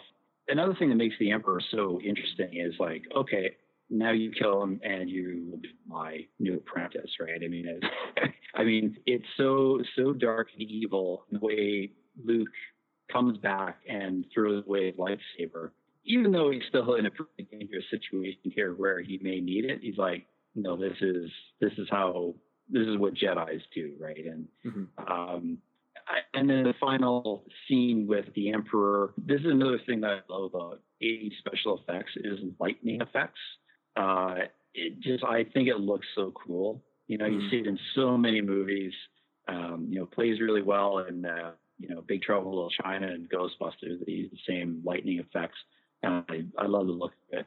Again, this is kind of a strange thing, and oh, we've already I guess we already talked about it quite a bit earlier about like was this the final plan for for Luke and Vader because now of course Vader kills the Emperor which know, is a powerful moment on itself. It you is. Should, I mean, just skip really it. That's lessened, it's really lessened in the Blu-ray with the stupid no again. But yeah, I've always loved that scene, right, where he just picks him up and tosses him. Mm-hmm. But you get that look. He's going back and forth. Look, he's really thinking, struggling, yeah. and then he makes that decision. I, I love that because it shows how corrupt he became and he can't let go of that hate and then he finally did and i love that. And then you know again that's going back to the title of the movie the he returned as well anakin. So return of the jedi oh right? so yeah. So then the movie ends you know darth vader dies but you know he takes off the helmet and stuff like that and they have their their fond moment and then uh every, everything is hunky-dory. They party they party hard on uh, Endor there. I love the shot with uh, the funeral pyre. Another yeah, epic shot there with uh, Luke. Uh, Luke's back to the funeral pyre there, and you see Vader's uh, body being melted away and destroyed. Uh, but his father did return in spirit. And so, what do you think of all these scenes at the end? Did it wrap up a little too happy? I was another question I have is: Do you think another main character should have died, which is what Harrison Ford wanted? I, I think there are different reasons and what he's saying. I think he had enough of Han Solo and just wanted the character to go away instead of him officially saying it. We needed some more resonance and stakes at play here. what do you think of that? Do you think Han should have died, or are you glad that he lived? And do you think uh, Harrison Ford was right? Do you think a character should have died? I don't know what purpose that would have served to kill off another main character. You know, I- actors love to have great death scenes, so I can understand from Harrison Ford's perspective, you know, have, you know, wanting something a little bit meatier to do in this film, and a, you know, good death scene for Han Solo would have given him that. But I don't think it, I don't think the story was missing that tr- type of tragedy at this point. I think the I think if anything, that might have undercut the tragedy of what had happened with Anakin Skywalker with Darth Vader. I mean that that's the tragedy here is He you came know, back but died. Yeah. he came back and dies. So I mean, it's uh, you know, it's good, but it's it still has that that tragic ending to it, still in a way, right? So I don't think that the story needed anything else on top of that to to you know kick us in the stomach with, and it's supposed to be a happy ending. Like this saga, this type of movie, uh, and looking at the trilogy overall, it's got to have a happy ending. You know, Yeah. it has to. And killing off one of the main characters, I don't think. I think that would have undercut that. Right? It would have been too much sorrow underneath it. Yeah, I tend to agree, and I think with with like in terms of Harrison Ford, I mean, partly it's like, oh man, I just I really want out of this contract, so you know if they can just kill me off, I'm done with the character. But the other thing, yeah, it doesn't serve any purpose to eliminate him or any other main character because it's not their story. So why should we be feeling? I mean, I know they're in the story and they have their own stories, but what is what serves the purpose of this Skywalker family saga by eliminating a side character that we all enjoy and yeah, adding this element of sorrow, it just doesn't make a lot of sense to to do that. You know, I mean, they may end up doing that uh, for Force Awakens, who knows? But um, yeah, I I think it would have been entirely pointless to to do it, Yeah, I and, and more more self serving on on an actor's part more than anything. Yeah, well, I mean, I think after, I mean, what happened between Empire and Return of the Jedi off screen, Harrison Ford became uh, Indiana Jones. Raiders was filmed, and then he went from being the main star to being the B storyline here. So I think there was a bit of an ego here at play. I think this is the starting point in his all of his interviews. He, he was pretty positive up to this point. And once Return of the Jedi came around, I, I, I just saw a 180. If you go back and read a lot of interviews or see old interviews on YouTube, all a lot of bad mouthing comes after after Empire Strikes Back, and I think Oh, that's yeah. part of it too. Well, when did he do Blade Runner? Is that after Jedi? I have no idea, Yeah. but I, know think that was Raiders. 80 Eighty four, I think, is Blade Runner. Oh, okay. So a year year later, but he would have been probably he probably agreed to do that probably like about 82, 83, I I would guess. Yeah. Yeah, so like- I, I think uh, during the press of this movie and during the filming of this movie, I think he just said, "You know what? I got other crap to do. I'm more important than this than, this." And fuck Han Solo. And I think he's held on to that belief until until now. So I think there's some basis there. Well, it's not really a big point to talk about, but that's just my thoughts. Quick, let's just quickly have a quick chat because we let we did it with the other movies. Uh, score, cinematography, sets. Do you guys think that this movie measured up to Star Wars and Empire, or do you think it took a little bit of a back turn, started to get a little bit worse, a little more lazy? What do you guys think? Hmm, tough call. It's not as good looking a film as the previous two. There's there's a weird sheen on everything. Uh, I, it's like it's not lit properly. Mhm. You know, the, I think the sets still look great. The score again is still fantastic. It's not as good as the other two, but it's like a nine out of ten, and the other two are like ten out of ten. You know, Yeah, So it's still agreed. still great score. But yeah, the the look of it, it just it doesn't quite pop visually in a lot of places. Well, I also think that there's a lot of darker scenes here. Jabba's palace is darker. The Emperor's throne room is darker. So I think there's a lot of time spent in these darker places. I mean, I think sail barge scenes pop pretty good. That's just me. Yeah, it's it- lit- it's not- outdoors. It's hard to explain. It's not exactly what I mean. I mean, yeah, tho- those yeah, they look good. There's just some. There's a strange look to some of this movie, and it and it's hard to put my finger on, but it it doesn't. It- it- uh, To me, it actually starts looking like, oh yeah, this was filmed in the '80s, where the other ones have a, a little more timeless feel to them.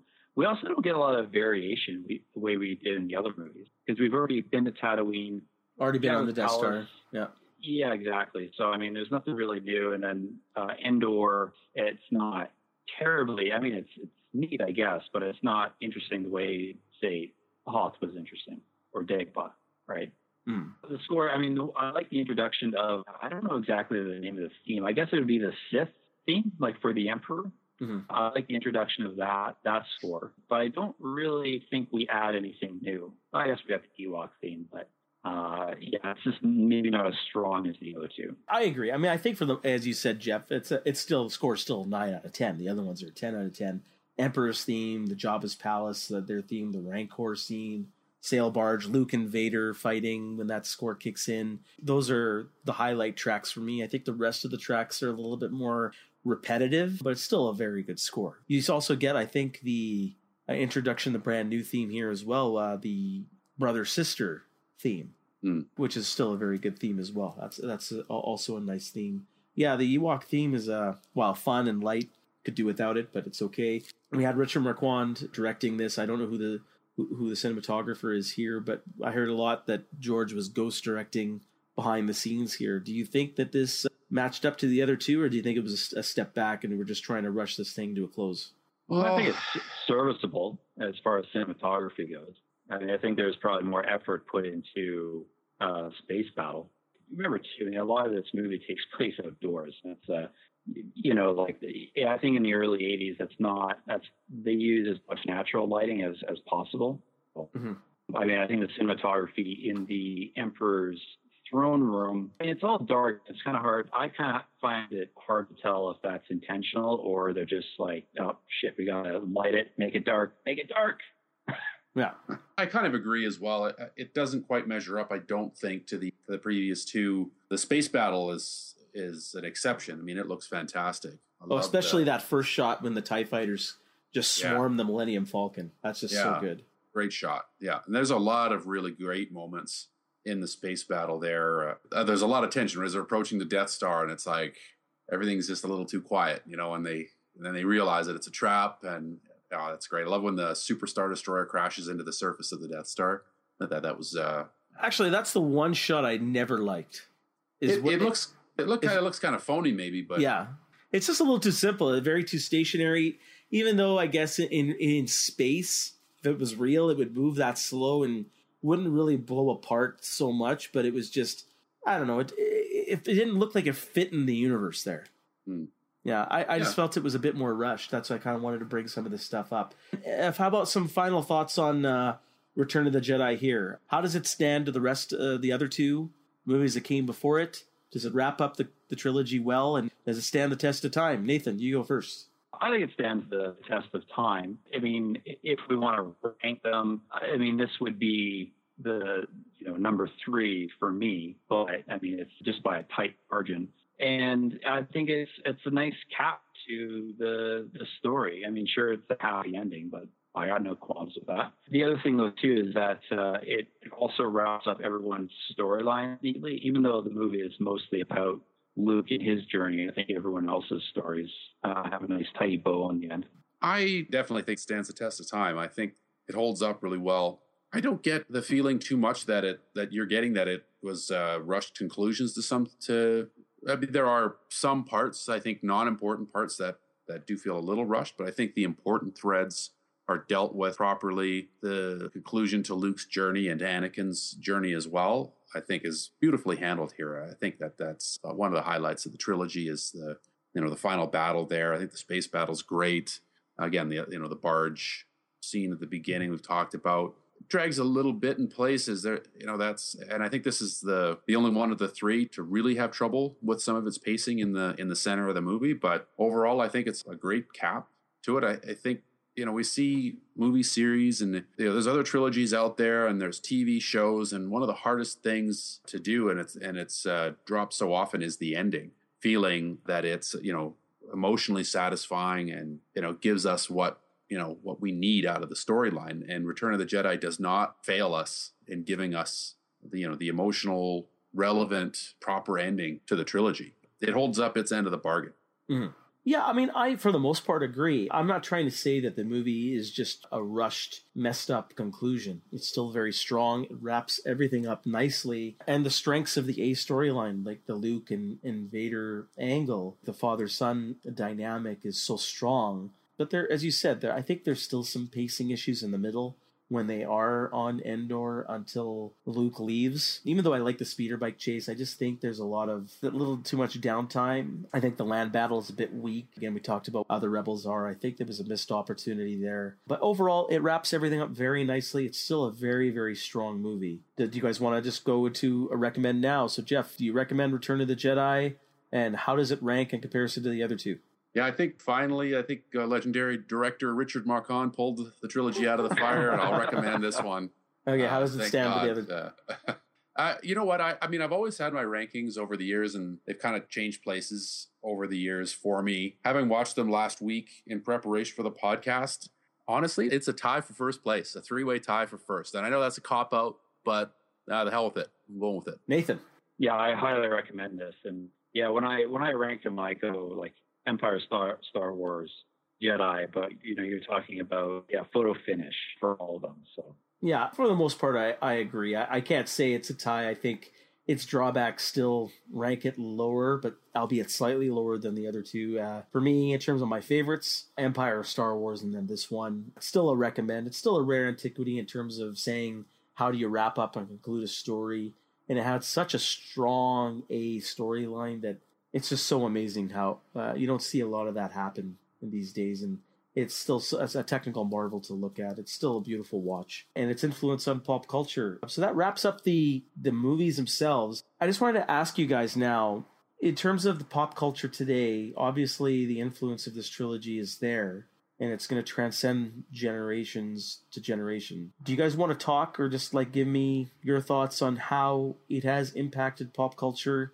And Geoff, I also we talked about it briefly last time on the last podcast. You felt that aside from the high level good versus evil concept here, there wasn't really a lot of social commentary that George added here. Do you, if you in preparation for this podcast, do you still feel that way? Or uh, and Nathan, I'd like to get your input here as well. You guys go ahead. Geoff, you can start first. Yeah, I, I don't find a lot of relevant social commentary here. I mean, this is. Uh largely a good versus evil storyline. I mean, there there are other storylines that that are fairly timeless. I mean, mostly it's about Luke Skywalker's journey. So it's it's kind of it's a character story about Luke, and then you know, like the Galactic Civil War is the is the backdrop to uh, uh, to Luke's spiritual journey, which is what this movie is about.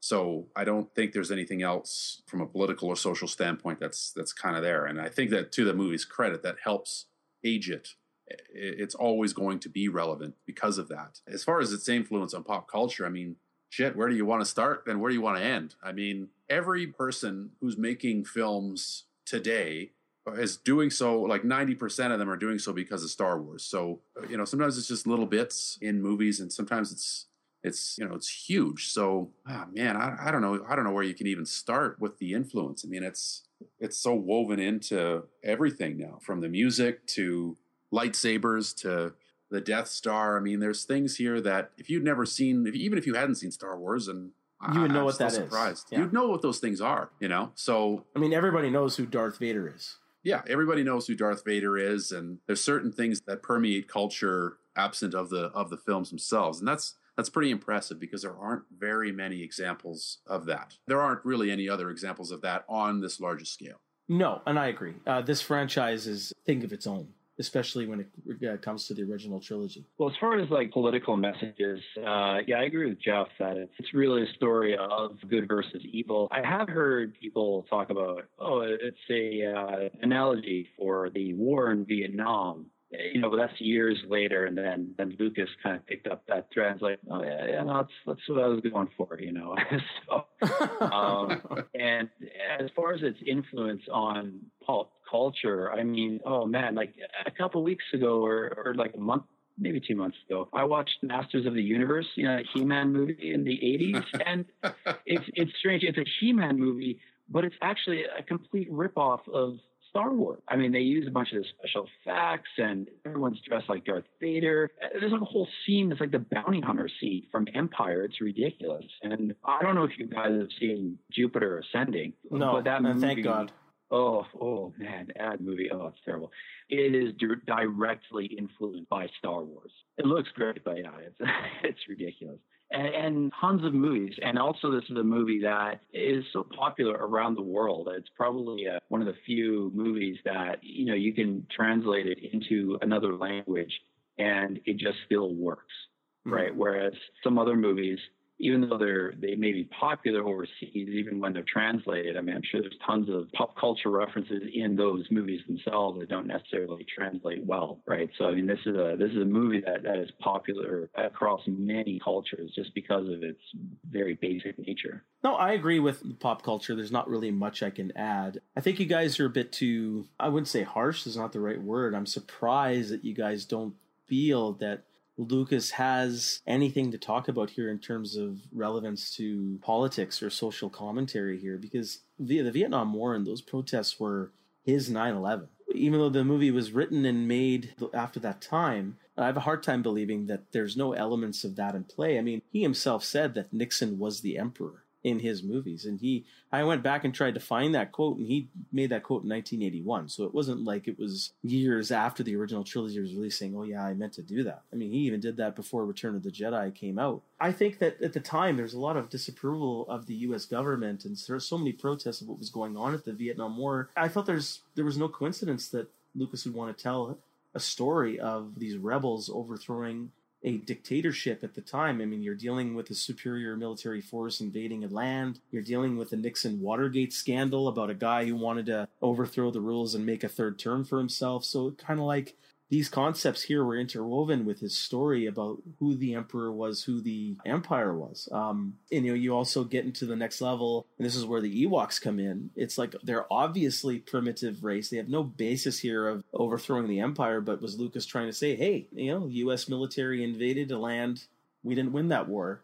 These primitive natives who are not superior in terms of military forces beat us you also go into the you know technology versus nature luke didn't use technology to destroy the death star he used faith so and the empire didn't tolerate any ethnic or gender diversity so these were some social movements that were happening in the 60s and I think Lucas here was making a comment on who the empire was. Was he making a comment on on the U.S. government and current political issues of the time? It's a stretch, but I think it's there. There's some layers there that I'm actually surprised that you guys are disagreeing with that. Well, God damn it! Not everything's about Vietnam, yeah. man. Yeah. well, well, no, it isn't. But it, but I'm just saying that's his 9/11. It stayed with him. I'm not saying he's not influenced by what's going on, but I don't think there's any commentary here on the Vietnam War. I mean, the Vietnam War was uh, you know was a proxy war. This is a civil war. Like it's a very different type of conflict. So I don't see a lot of parallels there. What you're saying about Nixon and the emperor, I, and now that you mentioned that, I I do recall having heard that. So I could see some of those elements there, but I think it's it's so far removed from those events and without like some more I just don't think it's there. I just I just don't I don't see it. I, I don't think that's that's not what these movies are about. I don't think know? it's I don't think that's the focus of these movies. I'm just saying those layers are there. He's trying to add those relevant layers as part of his movie. That's all I'm saying. No, he may have been trying to, but I don't I don't think he succeeded if he was indeed trying to. Well, any writer is going to be influenced by, you know, current events at any given time. But I mean, I guess I guess sometimes I know I feel I don't give Lucas a whole lot of credit when he talks about that sort of stuff because I'm not always convinced that it's not someone suggesting it to him and then he just says, "Oh yeah, that's what I was going for." I remember there was a ton of this stuff going on. The political climate in the U.S. at the time with Bush and Cheney and going to war right after 9/11. Uh, you know, and because those that's when the prequels came out, like all around that era, that was very very heated politically. And people said, "Oh, look at all these analogies between the prequels and what's going on with the U.S. and Afghanistan, Iraq." And Lucas was like, yeah, no, that's what I was going for. I think it's different. I th- I agree with you. I think Lucas didn't really explain himself, and he just kind of he took credit of one shot of the again we're getting in the prequel territory here of the Jedi Temple kind of burning in the foreground oh, yeah. there, and that's his 9/11 shot, his allegory to 9/11, and that's pretty much as close as he got to commenting on that. What I think that's in the Star Wars original trilogy, I think there's there's more depth, there's more layers there where I can see it. If you guys don't see it, that's fine. I think that's something that fans do like to talk about. I agree that that's not the focus. His focus well, is not, on. It's uh, not wrong. It's not wrong. It's just you know. I mean, I guess you can just argue over where the source of it is, but I mean, I mean, no writer can't not be influenced by the world around them, right? So uh, of course that'll seep into into work. Yeah, and then the reason why I wanted to kind of bring that up is like for my final thoughts, we can get into it here for the original trilogy. Is I personally feel that Lucas, you can say he lost his way as a businessman because he obviously did, as he created his own empire, the Lucasfilm empire. But before before all that, he was just a brilliant filmmaker, and he was brilliant. He tapped into all the existing, pre-existing myths, politics, religion, humanity to create the modern fairy tale, and I don't think anybody has done that as effective since. I truly think he's a genius, and I think the original trilogy will stand the test of time. It is for everybody, every age group, and it's the trifecta. It is the trilogy to base any trilogy off of. Well, the callback to uh, Chasing Amy, that guy called it the Holy Trilogy, mm-hmm. right? So it's really become that. I agree. It's a shame because, you know, George was most certainly a visionary director. He was a genius of a filmmaker. So whatever happened after that, I don't know. It's a shame because if there was more in that mind that we could know now, would I mean, you know, wouldn't wouldn't that be a great place to live in? But uh, you know, unfortunately, it a lot of it ends here. But that's okay because we get what we get here. You know. Oh, you also got Indiana Jones. Oh yeah, of course, yeah, and so. uh, you know, and, and, around the same time where he's yeah. still where he's still at the height of his powers. Yeah, you know, he just became the emperor. Uh, he did, yeah, he did. become the he, he became the emperor. Um, it's funny. He became what he always fought against, the studio system, and he became one of those people. Well, that he always his, hated. Yeah, to his credit, though, he still like a lot of those innovations, though, and where he he started to turn to in in his business dealings those are things that are felt still throughout Hollywood. Like, you know, ILM still does lots of special effects. Everybody does their post production at Skywalker Ranch. So there are other things that he created that still permeate past because of Star Wars that he got into. So yeah, I mean, he lost his way creatively a little bit. Uh, you know, probably thinking too much as a as a businessman. But he did innovate in a lot of other areas too, because he was interested in you know the technical innovation of filmmaking as well. They, they pioneered a lot of techniques mm-hmm. in the original trilogy. Yeah, and that became his focus, and then we can get into that yeah. next week. So yeah, there's more. Yeah, yeah, there's more for next week. Yeah. Uh, do you guys want to add any other thoughts to the Star Wars original trilogy, or you think we're done here? Covered it. I don't know that I have anything else. We could talk for hours. Honestly, we can't do justice. I mean, because we yeah. all love these movies. I mean, maybe the conversation is not as interesting because we're all gushing over most of the stuff presented here. I think more of the interesting conversation will happen next week. So, Geoff, uh, first of all, Geoff, Nathan, do you have anything else to add? Or well, the only thing I want to add, but actually I'll want to talk about it more next uh, next time, is I watched these movies in the machete order. And if anyone doesn't know what that is, it, you watch it in a four, five, two, three, six. And I'll talk more about that next time because I think it, it's more relevant to the prequels, but it's a very interesting way to, to watch these movies. It gets a bit of a different perspective. But always thinking is, should that be the way I show my kids? No, later on, but not not a first time showing. Okay. So Geoff, do you want to? It's quite obvious. We've already kind of hinted at it. So what are we doing next? Yeah, as we've alluded to, we will dig into the prequel trilogy. I'm sure that it's going to be a very different type of conversation next week. so I'm I'm I'm looking forward to that one. Uh, epic throwdown. Yeah, it'll be an epic throwdown for sure. Yeah, it's gonna be good. Okay, guys. Well, I appreciate it. That wraps things up for today. It's been a pleasure. Thanks, Geoff. Thank you, Nathan, very much. And thank you, Andrew, you son of a bitch, for leaving us early, but uh, we thank you nevertheless. Until next time, guys. All right. We'll see All you right. next time. The Force will be with you always.